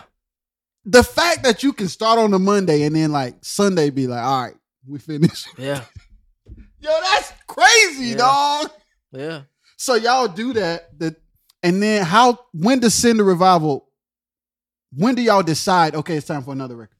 Um I, I I'm not sure how that went on. I think it's kind of one of those other things. Well, cause Keith cause Keith mindset was every year do a record. Okay. You know, that's a very people should do that now. To be honest, yeah, and and I think I think he got that from Luther. I think he got that from Luther Barnes. interesting. You know, it was like every year come out with something new. yeah, because then because y'all working, Right, and the thing about Quartet is a lot of stuff is annual, right, and your show is gonna be repetitive if you're not putting out new material. right, right. You got to add one or two new songs every time you go around because it's gonna be the same people. Right, and then radio was the industry wasn't wasn't like it is now. Yes, it was more accepting of quartets, radio and all. Right, right. Yeah, which is why Be Right was smacking. yeah. So it's like whatever we did, Send the Revival was smacking too. Right. Where did that song come from? Send the Revival. That's um Send the Revival came from um Hezzy's Hezzy's family. Wow. Yeah, he had he. Had, I think it's his uncles from South Carolina. They did that song. and what about the guitar intro? that that's something Ty came up with. That's ridiculous. Because Keith specifically said, "I want you to start this song off, Ty." He he specifically said that. He said, "I want you to start this song off, Ty." And so then he had to come up with what he was gonna do. Right, because when we did Send the Revival, it was just me. And, it was just me and um me and Keith. When we did Send the Revival, And so then Uncle Tyrone played guitar. right, So that's how it's just y'all three. it's, he wasn't there when we when we first cut the record. Keith won't. No, Ty, Oh, because Ty was still working he had a job during He had the a week. job during the week. Yep. So hold on, you cut. Hold on. So y'all cut Send the Revival with nothing in the beginning. Right. Wait. So it's just the drum thing, and then he come in. You like this? Where the intro at? Mm-hmm. So you had to have a metronome or something. Then Yeah, I did. Yep. How many tracks you cutting now? Still sixteen? I think I cut. I had thirty two then. Okay. So what you do? Just buy another eight at? I bought. I bought two more at. Ooh, we cooking. Yeah, what kind of tracks. console was it? It was a, a Mackie. The one that you had until you Yeah. switched over. Uh huh. Yo, this is Yeah. interesting. It was a Mackie thirty two by eight. So you can do whatever you want now because 32 is almost unlimited for real. Right, right. Because you ain't finna You use ain't- 32 tracks. You ain't got the bounce. None of that. Yo. Yep. Yo. Yep. So you cut the record, but the intro is empty. Yep. And then he just come in and that's what. Yep. And then so he said, "Let's go to the country." I'm on the drum. Because actually, But that was there. hmm but And so he just had to fill in the beginning. right. No, the whole song. The whole song was recorded without guitar. Yeah, because when we cut that song, when we cut the song, it was just me and Keith. Right. So it was it was me and Keith. I think I played uh I think I played bass first. With the click track and Keith. And keep singing. and Keith singing. I've seen you do that too. Yeah.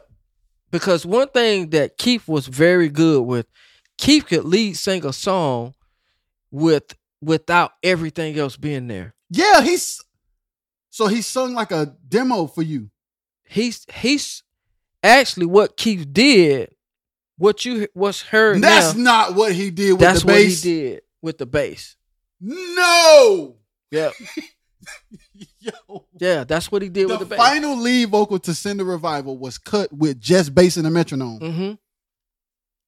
Yep. Yo, that's insane. Mm-hmm. And then and then we went back.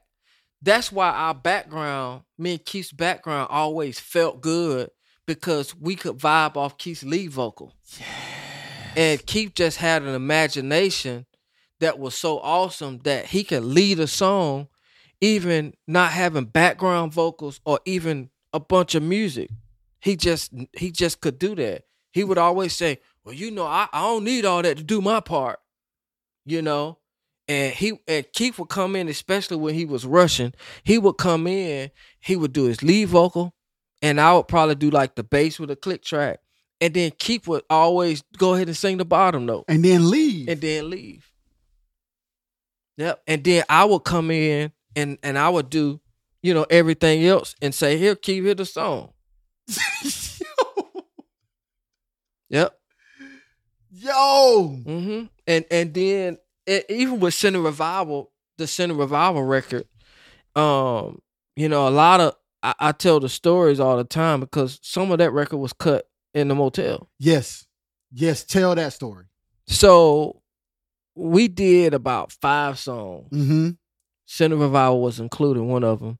Then we needed some more songs to complete the record. Mm-hmm. Well, that time we was on tour, so we was out. We stayed out in Texas Mm-hmm. for that whole week Mhm. because that following week we had to, you know, we we had to come back out that way. So we just stayed in Texas. Yeah. So um during that time, Kerry had a, a 1880 Mm. machine, and he said, "Man, Did you know anything about it? No, because that's what Spanky was using. So I, I was just used to the ADATs. So that was a new a new thing because that was a hard disk recorder. Oh yeah, we get we stepping it up now. Yeah. So so when we got there, um, you know, got to got to Texas, I had to learn how to work the machine. So Carrie owned it, and he was just like, "Here, Yep. He was like, "Hey, y'all just take that and, and do whatever y'all need to do in the, in, in, the, in the hotel." So, of course, we we did we couldn't cut drum live drums in there, so we was using the bathroom for that was I, it was it was kind of crazy because we was using the bathroom as a sound booth, not knowing that the towels in the bathroom gonna make the stuff bounce everywhere. So I don't know what we was thinking. So you just laid, you had a keyboard, I had a keyboard. and you just laid like a little metronome or a click or something. Right. And Did that. He's like, I'll cut drums when we get home. Get home. Yep. So final vocals were cut in the bathroom Mhm. for Send the Revival. Right. Some of the stuff we listened to, what songs was cut in the bathroom, so I could go back and listen. uh Heaven in View. I got heaven Yes. in my view. That song, um, Come Out Here. Come out. Yes. That was that was done in there. Um and we did um I wanna thank you. That's one of my favorite songs in the whole world. Yep, that that was done there. And um and it was it was it was another song. I I, I once if I see the list I Yeah. can tell you. But um so some of those so when we did those songs, I just when we got back, I just dumped it in to the ADATs and just cut drums and whatever else we needed to it. And um and there we go. You know. That's that album went crazy too. That was a good record. That was a that was a really good record. It was fun.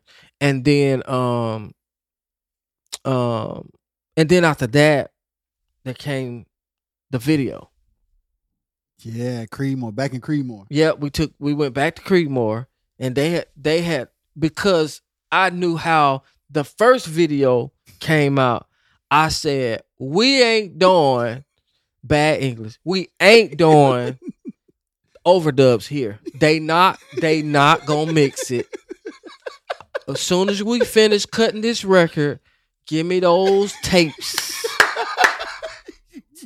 Yes. I, di- I didn't have a Tascam Yeah. 88 Yeah. DA88s. I said, but I'm gonna find a way to transfer it to ADATs. And how did you transfer it? There was a studio in Hamilton called the Music Box. He Yeah, that's recorded. Ted, right? That's Ted. he recorded on. Um. Then he recorded on, on um the Tascam DA88s. Yeah. So I just took the tapes there. He tran. I bought my ADATs. We transferred it, and um and I bought. So you back had to transfer in real time. in real time. Just like let it play through. just let it play through. And because you have to have with those machines, each machine is eight tracks. And if you got four machines, you have to have a tape for each um for each machine, but you have to have maybe one, two, or three sets of fours because you can't get about Yeah, yeah. 40, 45 minutes on on a tape. Yo. So because that record was was a lot, it was like twelve or thirteen songs. I had three sets of tapes, Yeah. so three sets of fours. So it was a lot of tape. You know, that's insane. and you know, and we don't have to worry about that now because we got hard oh drives. yeah, oh yeah. We got hard drives. They you will- know, Yeah. so and, and that's the and, and that's another thing that that technolo- technology has changed for us recording because back then, you know, people say I want my masters, they would have to pay me per tape. so if you got if if you got 12 songs and and, and you using up three sets of fours, you got to pay me for all and that's tapes. see, and that's the thing that people don't understand. Like the value in masters was different then because it was something in somebody's hand that only one person could own. right. So it's like literally in a vault, you go in there, there's a tape, here's your master. Right. and labels most time own that. On that. So artists got to pay Yep. per tape. Now it's a wave file. Right. Yep. Yo, ain't that crazy? Yep. Mm-hmm. And I still got the masters to that. Have you pulled them up? I have. Have you ever thought about? Do- Yo, I pulled it up one time. yo, you may should remix it and like re-release it or something, yo. Uh, No, I don't fight fair now. So so, you know, I, I I stay away from that. yeah, Yeah. So yeah. but um but it, it will I actually I did grab the masters because one of the songs we didn't we didn't release on that record. It was called Can't You See God Working. We recorded it on that record, but we didn't release it on the Send the Revival record. But what we did was um Keith put out I think it's on his Keep Pushing record. Um we re- we re- re-released that song, but Yes. what I did was I um I dumped his lead vocal from the ADATs and re-recorded everything in in the computer. yeah, for that record. God. So if you hear "Can't You See God Working," Keith had cut that. We had cut that when we during the center, Send the Revival record. Yep, and and I just I didn't he didn't have to recut it because I was able to pull his vocal, and you know, and of course, you know, with tape saturation, it messed with the time. yeah. So I had to I had to fit it to what we was doing. Yeah. You know. So you had to like move it over in some Yeah. spots and stuff like that. Uh-huh. Yep. So, but if listening to his vocal, his vocal is so awesome because it sounds so warm. That's because it was done yeah, on the t- on on the tape. Yeah. yo, that's crazy. Yeah. So, um, so you know that that's you know I, I thought about it, but you know it's a lot of work and yeah, trying to you know trying to get those um yes, you know Yes. get it, get it right. But it, you know we did some incredible incredible stuff. You know, Yeah. and then just spot noting Keith. You know, I'm, I'm glad that we was able to be a part of the last body of work that he, he's ever done. You know, I mean, even you know with um being away from his productions for so long, you know, I'm I, I'm glad that I can say that we was we was a part of his last work that he that he did man. before he passed. yeah, that's real. You know, That's and real. uh, so and that was incredible because when he came in the studio, i- you know, we laughed because he was trying to sing the song. I think maybe he just woke up or he ate something and had to burp or something, but yeah, it was crazy. yeah. But it was good because just hearing that that you know what we did yeah, it's incredible, and it's something that Yeah. we can say that hey, yeah, we was a part of. yeah. You know, Shout out to Keith, man. Yeah. that tore us up. yeah. That was tough. But what if you had to say one thing? What would you say the biggest lesson you learned with Keith? Um, the biggest lesson that I learned, man, and and this is you know, um, this is real real talk. Um, that value every moment, Yes, sir. and um, and true friends are gonna have bumps in the road Yes, sir. because that's what make y'all true. Yes. And and what makes your friendship stronger is knowing that you're gonna have bumps in the road, but you're able you're able to overcome those bumps in the road. Yeah. And um and I and I'm and I'm glad that me and Keith was good. Yeah. So our history um kept us loving each other. Yes, sir. you know, instead of because we had a bump in the road, we saying that, hey man, I ain't speaking to you Yeah. or I don't want to have nothing to do with you because seasons change. yes, sir. I know when it came down to to us doing production together, I knew that, you know, Yeah. it, you know, my time may not be that time. Yeah. You know, but at the end of the day, I can cherish those moments to the point that I can say, you know, I mean, brothers gonna fuss and fight Yeah, they are. you know and uh but at the end of the day you know when you look at it all you know life life is precious and when you look at things that you've done together then you can appreciate the friendship that y'all had Yes. so it it you know being with keith and, and and being apart it really taught me to um to take every moment serious Yes, sir. and not let the little things uh, or the issues keep you from saying that's still my brother. Yeah, man. You know, because you know, wrong or right is some things that you know we just don't. We just gonna be wrong about. Yeah. You know what I'm saying? And um and and you know no one's perfect, but at the end of the day, you know when you can look back and say, "Hey, you know we did, we was awesome together." Yeah, man. So just y'all because made history. yeah, and just because I he didn't tie his shoe the way I wanted him to tie his shoe, that ain't a reason why I walk around and don't speak to you. Yes, sir. You know, or I see you at a friend of our funeral and and we're not speaking because of what? Yeah. No, life is too precious. Yeah. So you know, I had I had I I learned that to cherish every moment, Yeah. and um and even when I'm wrong or or just right right the wrong. You know, because you know we can be here today and gone today. Yes.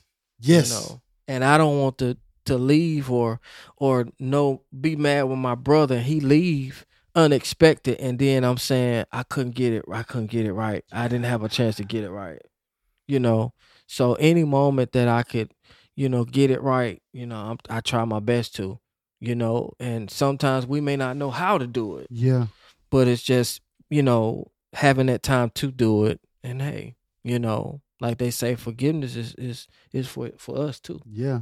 you know. So More for us than the other person. For yeah, real. yeah. So so I, I I you know I learned you know that's the biggest lesson that I that I that I learned from Keith. Yeah. Not knowing that I would learn it in this season, Yes. and you know that that it would take him to leave for me to get it. Yeah. But I'm glad that I we was able to get it Absolutely. get it right before you know he Yeah. he left because it could it could have been me.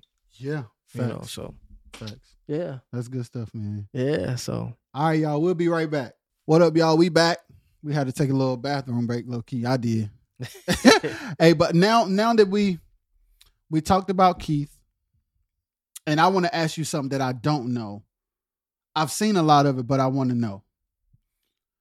Was when you got with Keith and when like those albums came out, is was that the start of you starting to um like produce artists that wasn't local?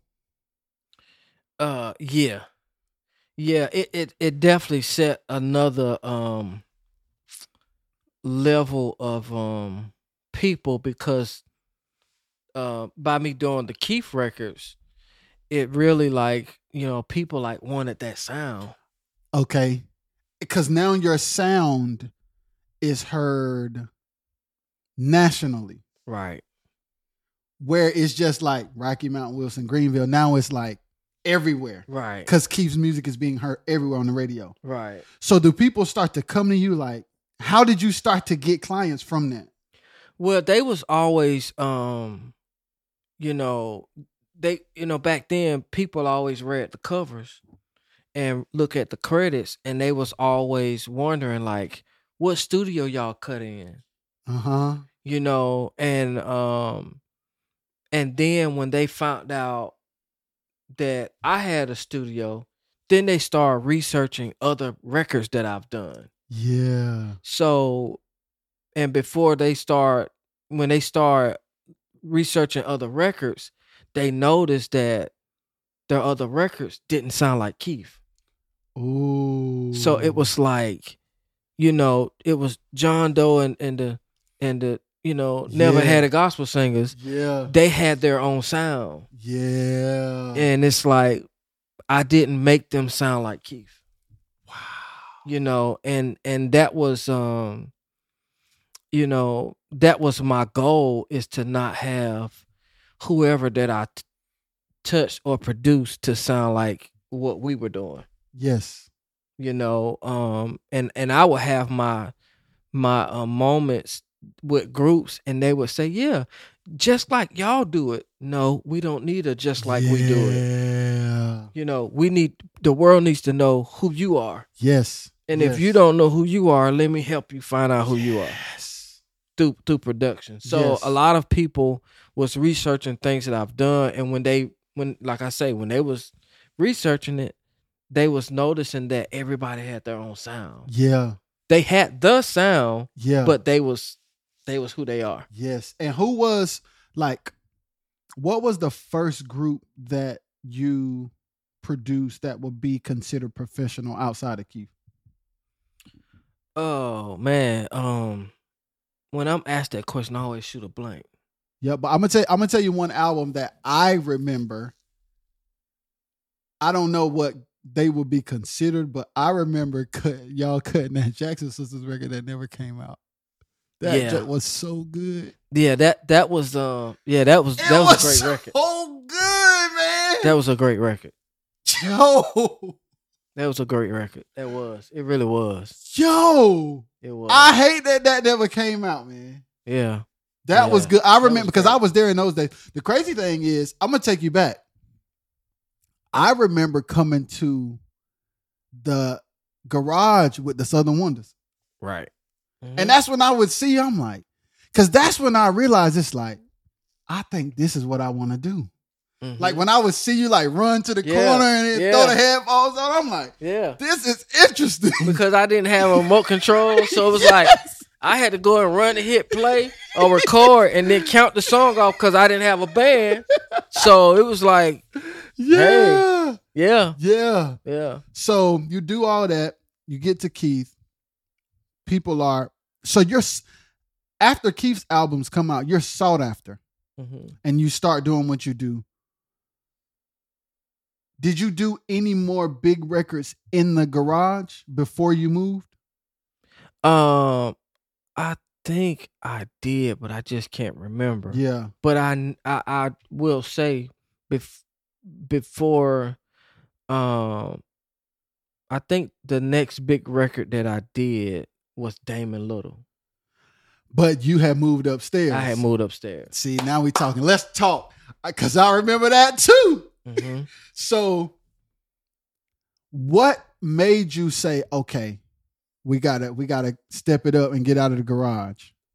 Cause I got tired of people coming to my mom's house. Yeah, It's like, you know, I I thank God for, you know, um, my mom, my mom's garage and them and and then the neighbors too, yeah, because no one in on the block ever gave me a problem. Yeah. Like they was like, "Hey, y'all playing music today? Cause we haven't heard nothing in a while."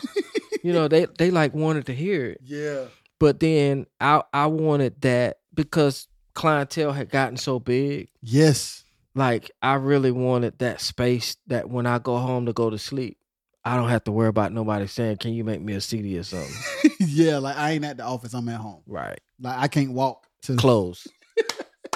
Yeah, You know, come back tomorrow. yes, yes, And um so I, I wanted to venture out and just have a location that was away from home. yeah, that you know of course you know we could be we could be free to do what we do recording but then you know you know it's like don't be walking to my mom's house yeah. you know y'all smell bad y'all been outside smoking or something like that yeah. you know but you know it's just it's just having that privacy yeah, you know because i i just you know i didn't want to i didn't i don't want to be bothered when i'm not recording yes. So you get a new space. You record Damon's album. That's the album with um. What is it called? It's not called Shoes. uh do do right That's the Do Right That's- album, do right? right yeah huh At the time, was he signed to Worldwide? he was signed Is away. that how it happened? Uh, was it through Kerry or? Well, actually, actually, I'm gonna tell you something, and people people don't know. I had left Keith for a minute. Okay, okay, talk. I had left Keith for a minute, Uh huh. and when I left Keith, I I was playing. Um, I started playing bass with Damon. Wait, this is important because before the break, that's where we stopped. We have to go back to that. How? What made you leave Keith? I think he made me mad. He made me so mad, and I was like, you know what, Eh, you know, I'm out of here. I'm gone. you know, it, it, you know, and um, so so I left. You know, Uh huh. and um and and during that time, I I don't know if if I don't know if I I don't know it was something it was something petty. I mean, Keith Yeah. just having those those moments. Yeah. But um, but I left and um, and that was when Damon was like hot, straddle the fence. straddle the fence. Uh huh. And then Damon said, "I want to do a record, Ray. I want you to do my record."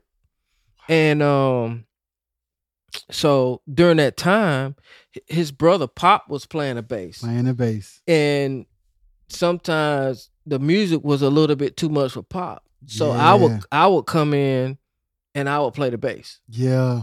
So um so during that time, you know, while I was playing bass for the group, Damon's like, let's go in the studio and cut a record. So we go in and cut a record. Same scenario. We cut a record without consent from Kerry. And all he knew was we working on a record and it's done. You know? So you never got clearance from Kerry. You always just took the albums to him. hmm But of course he trusted you like that because he wouldn't have known what to do no way. Yeah, he he he trusted me through the artist, but it was okay for him because he was the label. And if, and if he bought a re- if I bought a record or the artist bought him a record, that was something that he didn't have to spend money on trying to get done.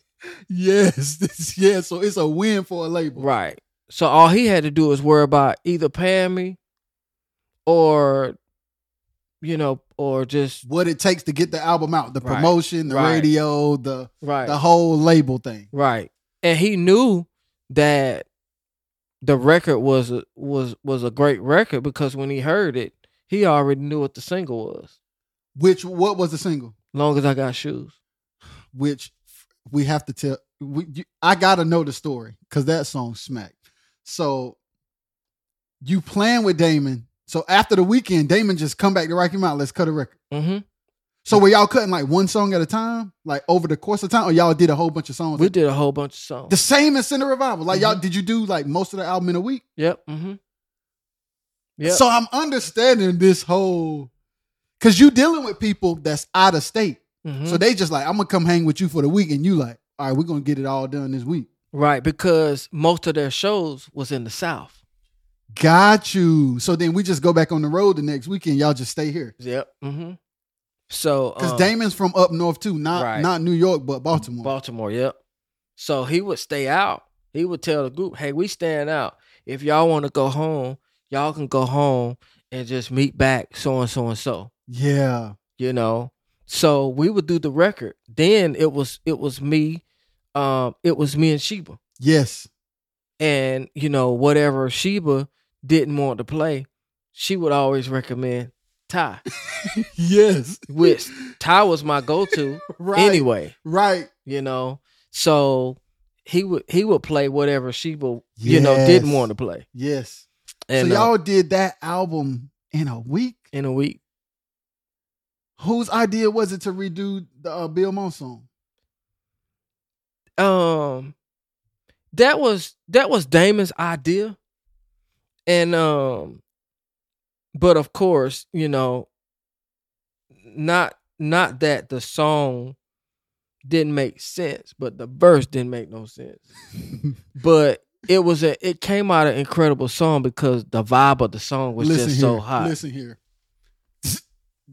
He ain't talking about nothing in that verse, but that record feels so good you don't care.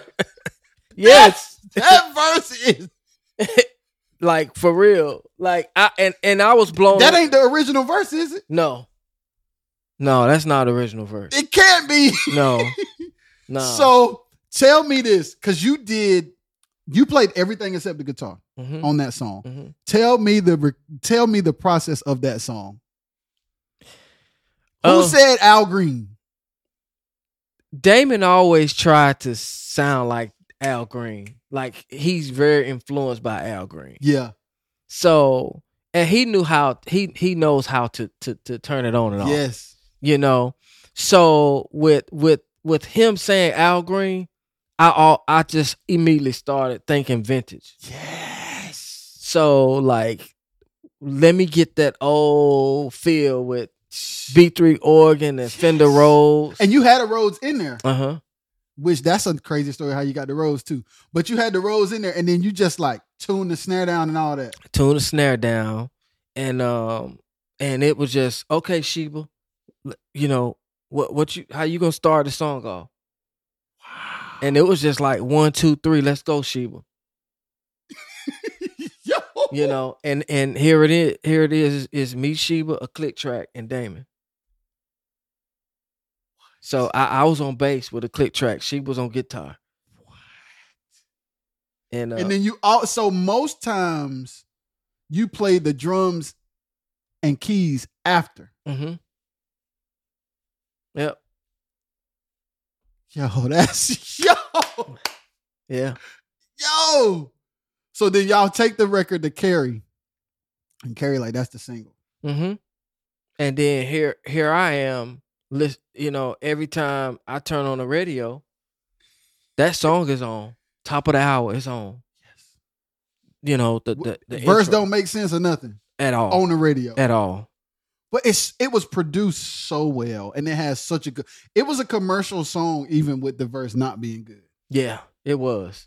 It was a good like you almost unless you were paying attention, Mhm. y'all have to go listen to it. What's the song called again? shoes, long as I got shoes. Okay, yes, go listen to it because I be calling it shoes, but the song is good. Yeah. So I have to imagine at this point, after Damon, that is that's a that's the timing of everything because you like, okay, I gotta get out of my mom's house.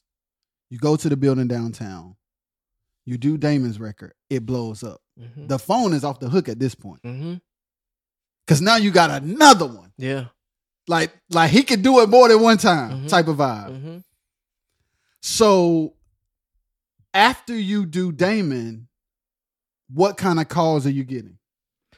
Uh, I'm getting calls from everywhere. It's like, um, it's like, man, I even got a call from Paul Porter Yeah. back then, and he was like, "Yo, who did long as I got shoes, Damon?" I said, "I did." Who played this? I did. Well, Who played that? I, I did. did. So he was like, "What?" Yeah. He he was like going crazy because you played everything except the guitar. yeah, and he was like because back then they were still dealing with bands.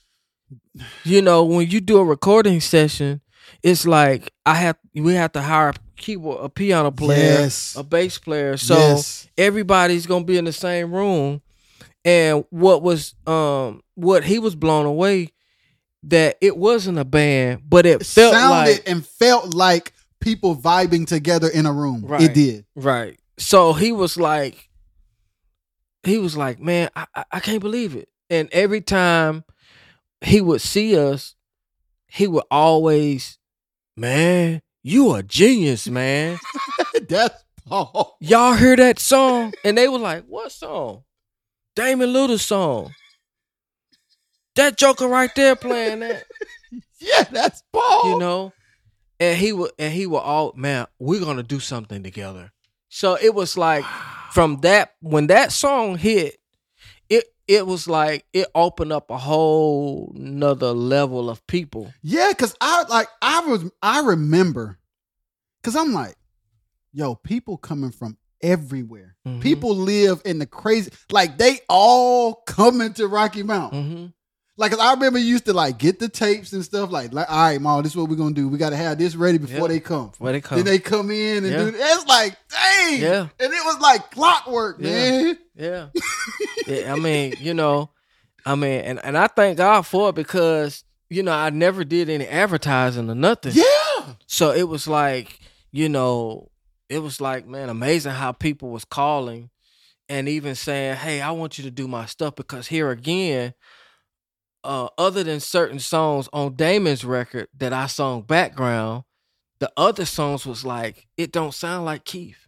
yes. Damon sounded nothing like Keith. Damon's album sounded nothing like Keith. hmm And Keith and Keith fussed me out because he said, "Man, why are you singing on this record?"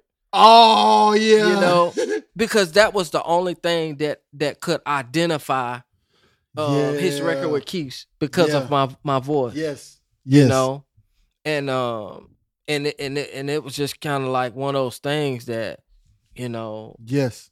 but but that was a great record but it was unbelievable how everybody started saying i want you to do my record Yeah. you know and um i mean and, and it's and it just went from there Yeah. So at, once you start rolling, did you ever get to places where you felt burnout?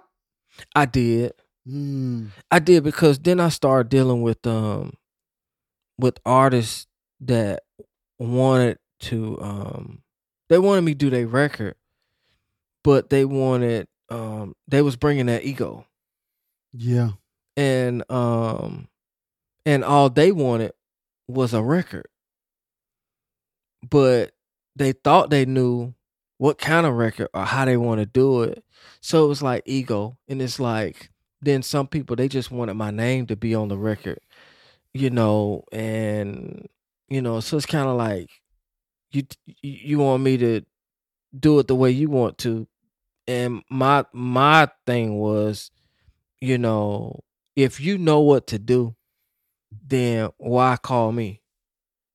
You know i you know i'm not needed because you know you got all the answers and you know what to do Yeah. you know because you you know well, i've been doing it for 20 years and this and that and i say, okay i respect that but you may have been doing it 20 years wrong Facts. That is very possible. you know and um but in order for me to be a part of this record it has to be done this way Yes. you know and um and then too I- I- my style of producing always made the artist feel involved so you don't have to come with the ego All right. So explain what you mean. What is your style of producing? I'm gonna fix my chair. my style of producing is is is is give me your give me your vision Yes, sir. like tell me even if you don't know how to speak it but just tell me what you want Out of your record. Mm. So is this normally the first conversation you have? the first conversation because it's anybody can say let me just record a record so let me let me hear what's your vision for this record other than just recording songs because i need a new record to keep working Mm. because at the end of the day i want to be a consumer and say i'll buy that record or that's a great record Yes. and I don't have to skip a song because all the songs are great. Yeah. know? So it's like, let me hear you talk, but let me try to help accomplish your goal. But let me just polish up what you're trying to do. Mm-hmm. You know, because you may have a a a a, a, a sketch of what you want, Mm-hmm.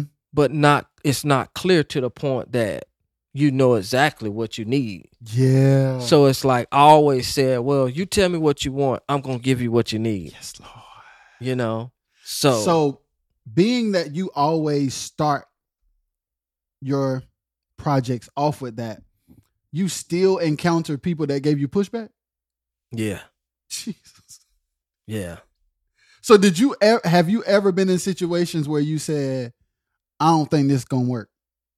Yeah.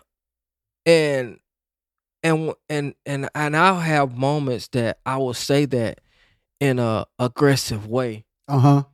And after I say it and after the artist would kind of blow off their steam, I had to remind them or tell them I wasn't talking to them, I was talking to their ego. Ooh. Ooh. So you're aggressive, communicating with their ego, With their ego. and then they calm down. You're like, okay, now I'm talking to you. You know. that's heavy. because our our egos is trying to put ourselves on the same level. Right, and you like, I do this. I do this. Like this what this what I'm called to do. Yes, You yes. know? And there's a difference in and that's the thing I want you to talk about too. Artists coming in thinking that they are producers. Oh my God. I get it all the time. Like, you know, it, and, and I and my first question, why am I here? If you're a producer, you know, you produce your record, then let me take the role of being an engineer. Right, which means okay, the computer is on. Yeah, like I'm gonna make sure that it sounds great. I'm gonna make sure that it's recorded right, and I'm gonna make sure that it's mixed right. Right. But don't you ask me what I think because I'm not a producer. Whoa! Right. So it's like, you know, and they would they would think I'm being funny when when when we would acknowledge who's the producer, and then I would just take the role of being the engineer. And then they'll be in there st- in that in the session like, well, this is not going well. I guess I should let you be the producer. Yeah, when they find out it's it's the train done wreck, and then when you know when when when you find out that your way was is is not making sense or even working, so now that now I have to double back and fix up what you messed Yes. up because you didn't listen. Yes. You know, so if you know how to produce and you know all of that, then why are you asking me anything? Yes. You know, I'm just gonna stay in my lane. Yeah. You know, so when I would do that, they always thought I was being funny. But I'm not gonna produce something and, and you telling me you're a producer. Yeah. I have I have another hat. I can just be the engineer. yes. You know? Because that can become very, very frustrating and stressful. Right. So it's like if you got it, then go ahead. Yeah, because you already not trusting me. And you know, and I shouldn't have to lay my lay my resume on the, the line to say So do you think that they have come to you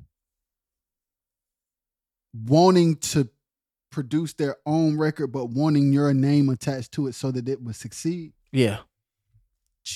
Yeah, and and and and I would call it out. You're not gonna use my name for whatever reason, especially that's that's not what we're gonna do. Yeah. You so know, I'm gonna either produce it or you're gonna produce it. right? And then your name can be on it. Your name can be on there, and it's not gonna be uh your name and Ray Braswell. No, that's, So that's you- not it. not finna- No, Yeah. just give me another record that you produce. Yeah. You know, and and honestly, like if you know how to do it, you, you don't need me. I'm I, don't have me in the way. Yeah. Facts.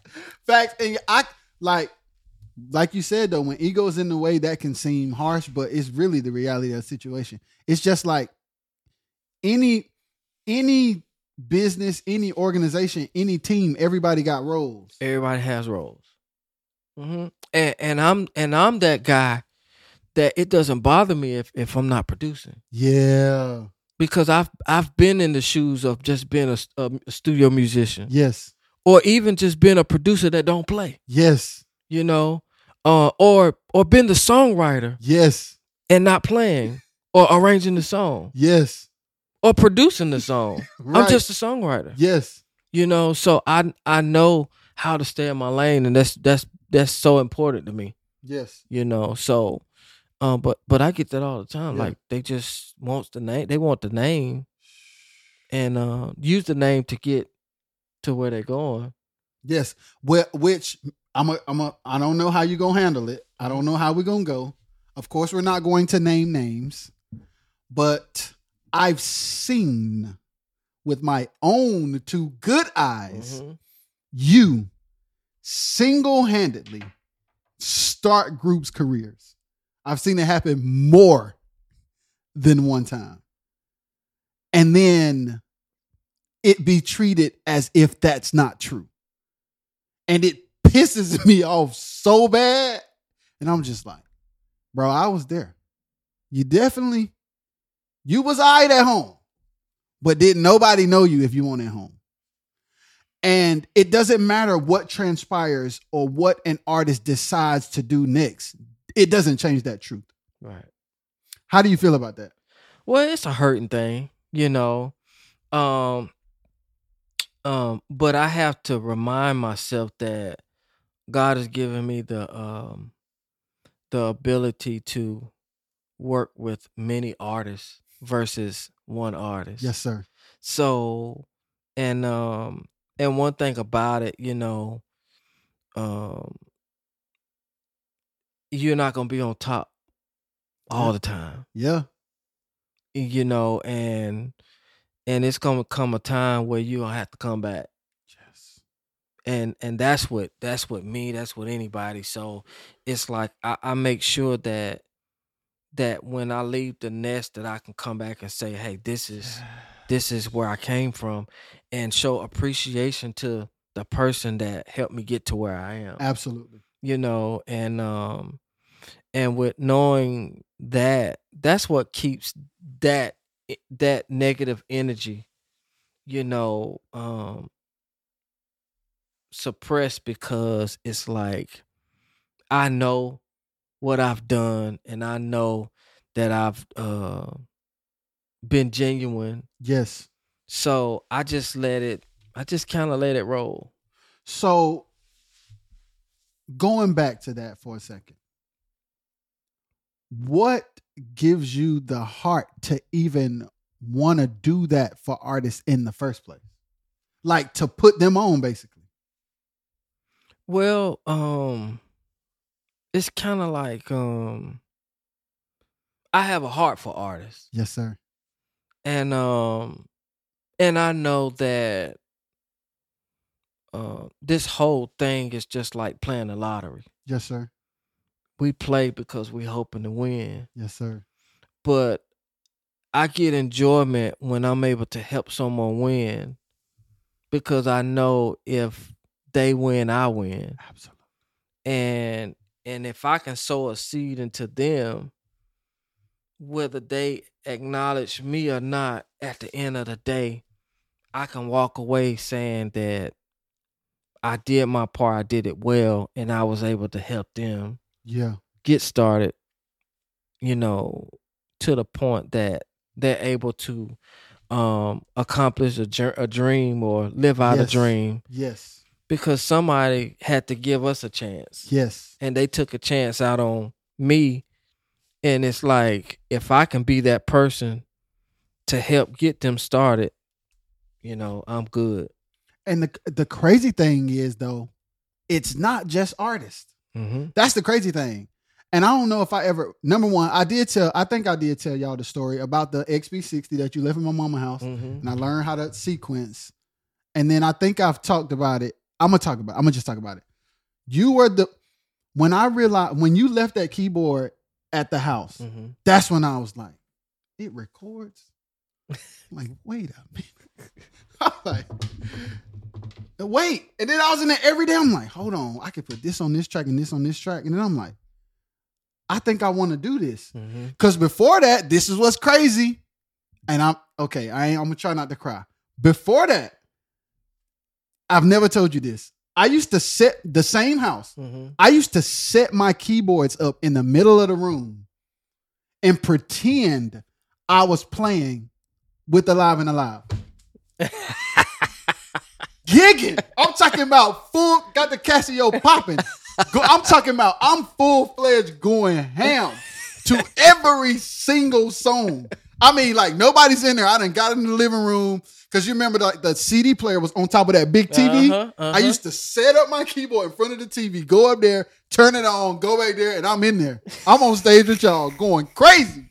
Yo. wow So then you bring the keyboard, and I'm like, dang, I can record.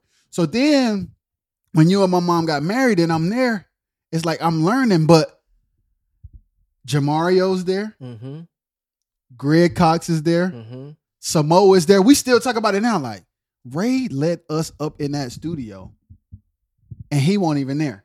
Mm-mm. Like Samoa talk about it all the time to this day because it's like that was their introduction to recording and production. mm-hmm. That's how they started. yeah And then you see them now and it's like, dang. mm-hmm. But it's like there are so many count there are countless stories of people starting with Ray. What up, y'all? I'm Rajay, and I'm interrupting the pod to present an opportunity for y'all to support the brand and the fam. So do this for me. Head over to rajxsha.com, click the merchandise tab, and grab a hoodie, t shirt, or hat. And remember this thing no matter what people say or think, live your life. Now back to the episode.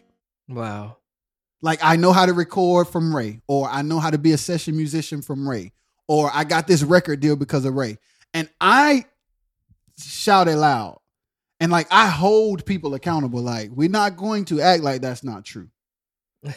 because it is. you know what I'm saying? It like like I did a podcast with Chris like not too long ago. I released it where I was um, which is good. I want to hear your perspective too. Like where the other thing that pisses me off really bad is the um all race stuff sound the same. That pisses me off really bad. and I'm gonna tell you why it pisses me off really bad. And I say this and I always say it. Chick-fil-A tastes the same every day. Mm-hmm. McDonald's Mhm. tastes the same. You're actually not doing a good job if you don't have a consistent sound. Right.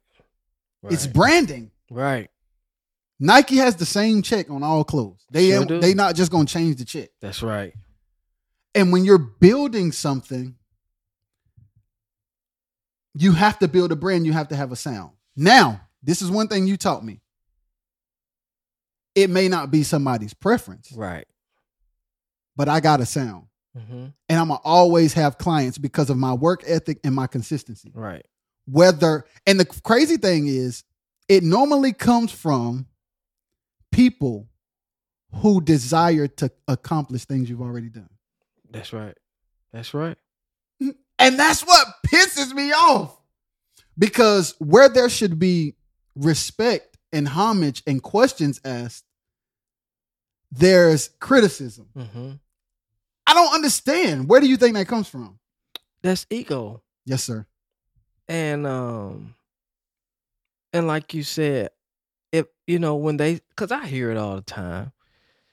And um and if they give me the microphone after they say it, I don't know who to be but myself. yes Lord. And I, you know, it's like when I grew up, when you listen to any Malaco record, you can tell. yes every Malaco record sounds like a Malaco record Yeah, you you can tell by the piano, you can tell by the by the snare. You know, you you can tell by listening to certain elements in it that it's Malaco. yes And and then when you listen to Motown, godly you you know you know that it's Motown. off the rip. I don't care what song it is. You know it's Motown. and and I've always wanted to be recognized for me and not recognized because I sound like somebody else. Yes. You know, so let me establish who I am, Yes. and not only when I establish who I am, but let me be consistent with who I am. Yes. So I don't want to sound like nobody else. I want to be able to stand alone. So when people hear anything I've done, They know. they can say that's Ray. That's Ray. you know. So I just don't know who else to be, Yes. You know, but who I am Yes. through my sound or whatever, you know, that's that's just it, Yeah. you know, because it's a whole lot of musicians out here that um that can play.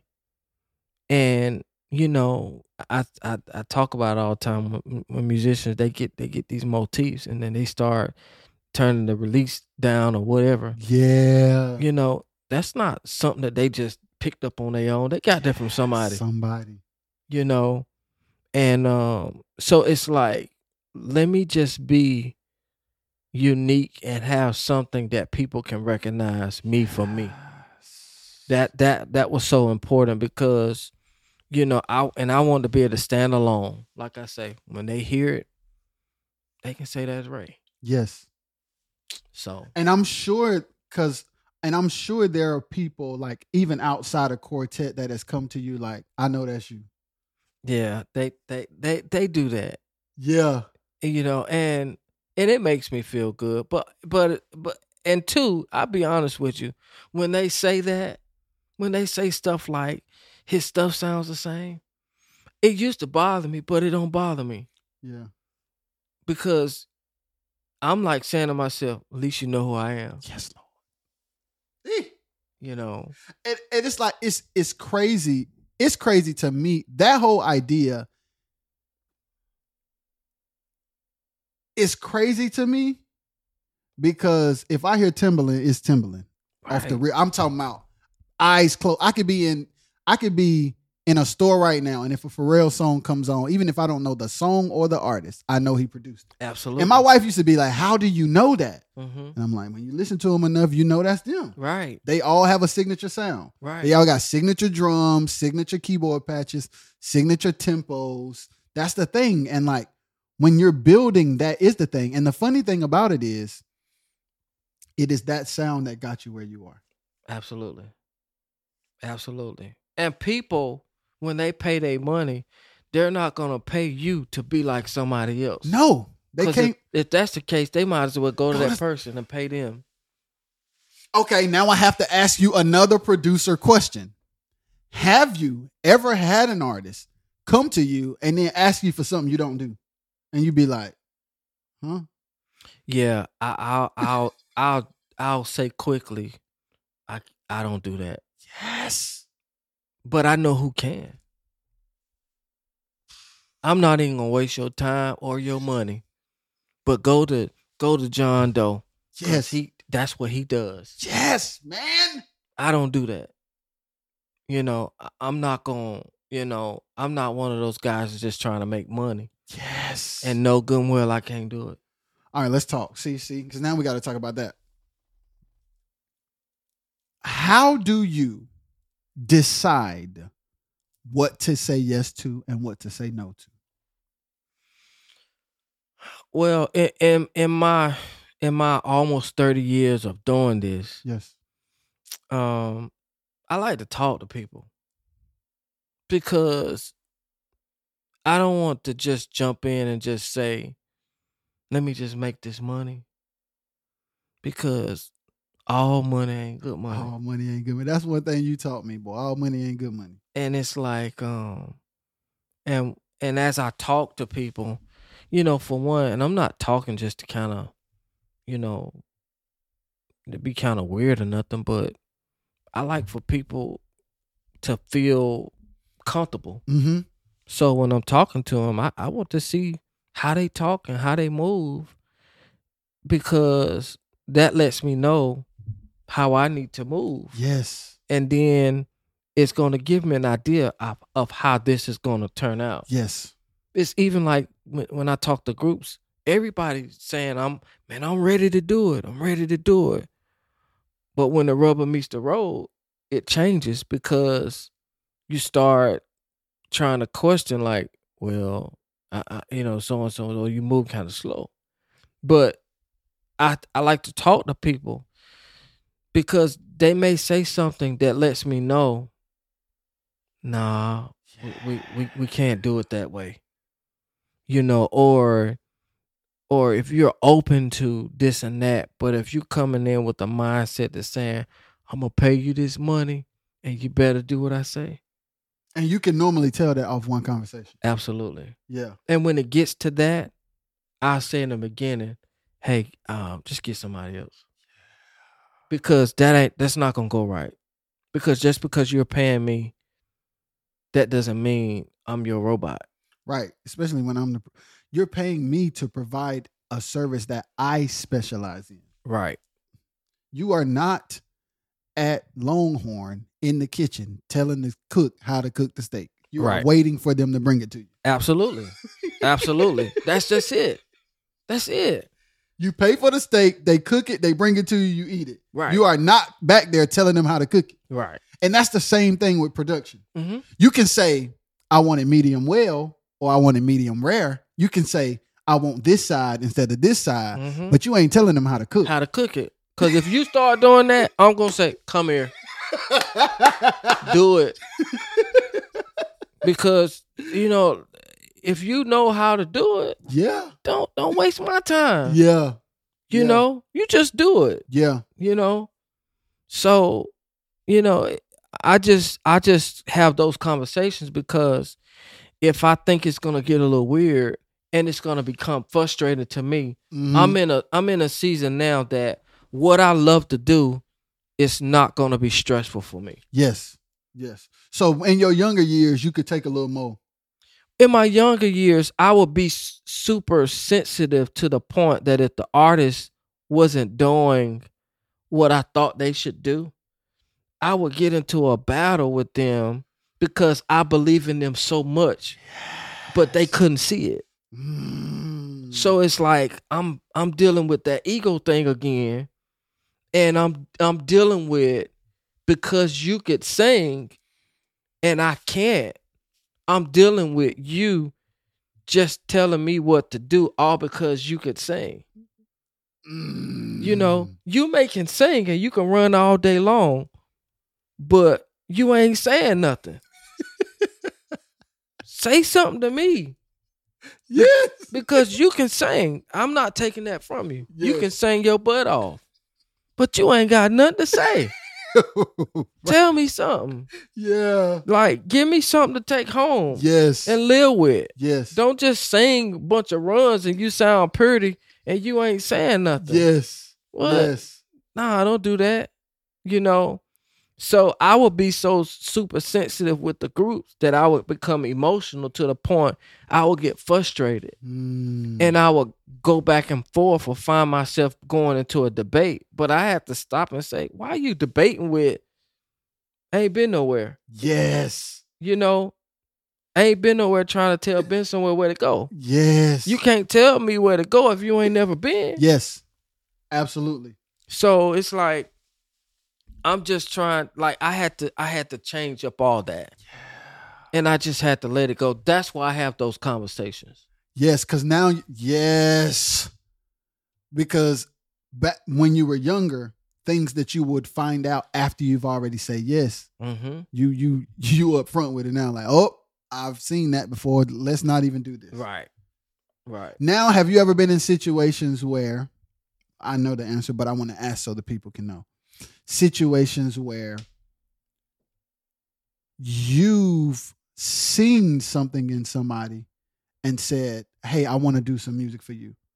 Because I know there's the side of I'm an artist or we're a group, we want to get a record done. Now, what about where you pull somebody who ain't thinking about it but has a talent? Have you ever done that? I've done that. I've done that, and um, and to add, there have been many artists that has a heart for being an artist and has a dream of being an artist, but they don't have the money to get there. You know, and and um, and and I've always wanted to be, um, you know, I you know people shouldn't have to go on American Idol just to accomplish a dream you know and and if i see um because one one thing people don't realize that because we are musicians and we play sometimes they don't think that god dwells within Mm. but just just as much as the lord speaks to the the pastor that's in the pulpit he speaks to the musician that's playing Yes, sir. and and God has has spoken to me on several times to tell me to bless that person that that can sing.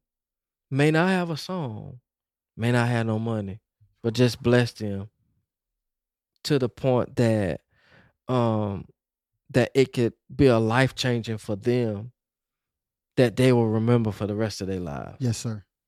and I've been in situations that I've blessed people and said, "Hey, um, would you would you come and record? You know, I don't want I don't want your money's not good to me. Yeah. So it's not about money. I don't want nothing off of it, but I just want to be a blessing to you because I see your heart.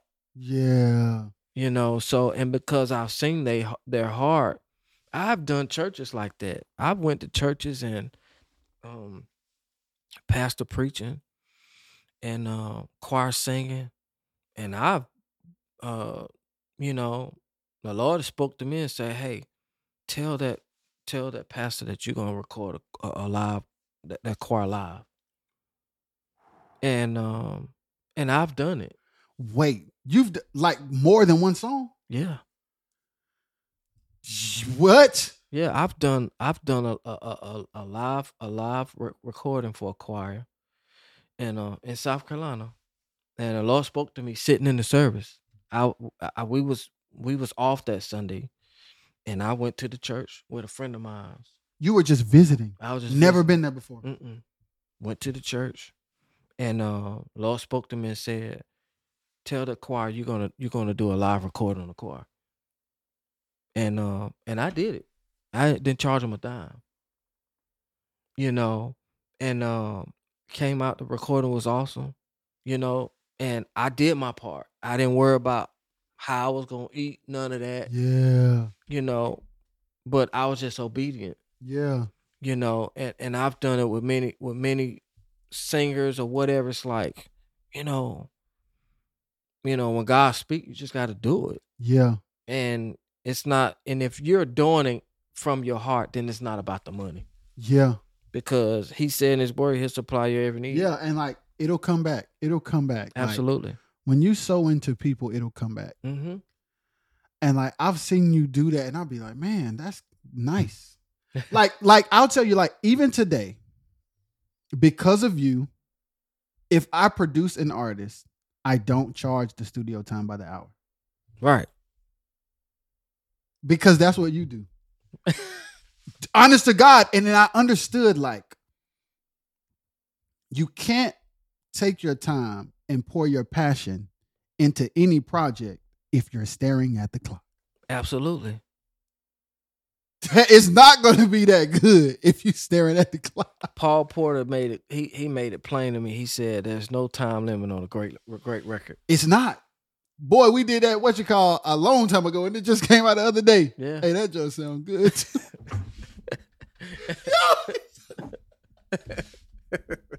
Yo, when it cause I was like, let me see. I was like, oh, no, that's the, that's the song. yeah Yo, that's crazy. yeah But back to the point. Being in situations where you're willing to sow into people goes a long way. absolutely So even back in the like, even back with Allison Penny and them, like, did you charge them?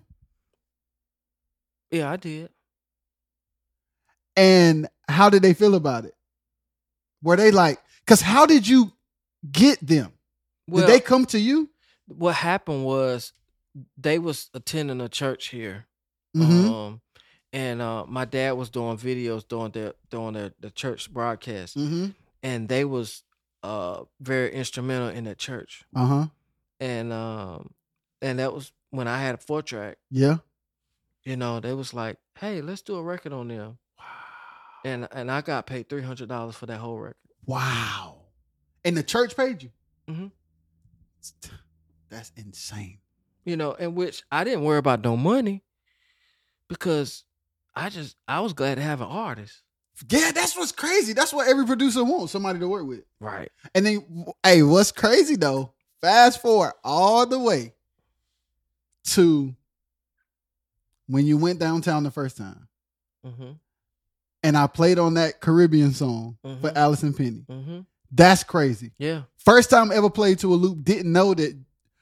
At the time, I didn't know that some people couldn't. right I just was like, oh, they turn it on and just play. uh-huh yeah yo and then i'm watching i'm watching the moves and i'm watching the growth and i'm watching the caliber of clientele grow mm-hmm then i remember you took me and vars mm-hmm into the pearl street studio when it was just a room. Mm-hmm. And you said i'm you said i'm gonna have some walls built. This gonna be over here. This gonna be over here. This gonna be over Mhm. here. And i'm like okay. It's like one room one day after service you was like i'm gonna take y'all over here. I'm gonna show y'all something. Mhm. and then the walls get built and then it get turned even more. Yeah yeah. Like because like that's the place where it really turned up. Yeah, it did. it did. And the and the first record that that I did in that building was the Christian Angels. yes and that one is Stella right One of Stella. yo Mm-hmm. The one of Stella. and that was just like me you and Bruce won it Uh-huh. did anybody else play Um a couple people maybe maybe no, I think that was just I think that was that was me, you, and Bruce. yep. Yeah. yo So yeah, Was that the beginning? This is interesting. Was that the beginning of the Malaco run? it was. Yo, Yeah, it was. And and um and and not the because and that record was picked that was re- that record was just picked up. another already done album. hmm Bro. Because Daryl Luster, he wasn't even at Malaco yet, but he was producing for Durham from Durham, So he knew Rika because that's where they from. right? hmm And then it, it, and I think Rika pitched. I think Rika was was talking about she did the record, and and of course our our main question that we asked is who produced it. So that's what Daryl asked Rika. right. Interesting. Now, the history with me and Daryl, Daryl came from Charles Johnson, Johnson. and the Revival. yes, yes, So he helped started that. Him, his brother Ricky, and Charles Johnson. yeah. So I I came after Daryl when he left. So back then, Daryl knew knew me, but he didn't know about the studio. Yeah. He was hearing about the studio through the Nightingales. Because of you know of course you know just like anything else Yes. so then when it came down to bishop fc barnes cutting the record the record company said well asked him well is there a studio in rocky mount bishop said no because he didn't know anything about the studio Wow. so when um when Daryl said there is a studio there, Ray has a studio there. So that was when we was geared to record um Bishop last record before he passed. Yes. Um which was the, the old old old time yes. way I think. yes. And uh and that's that's when we recorded that and then in the meantime we was recording Daryl's solo record. Uh huh. And he did um he won't change Which was a smash. now that song originally daryl originally wrote that song for for fc and he was trying to to get janice brown to do that song Wow. um and i don't know what happened but then and then it ended up being a song with just him and bishop That song was crazy. And I remember that album because I remember, let me tell you what was crazy. Because at this time, of course, we all together all the time. And I remember Debbie calling me on the phone, mm-hmm. like,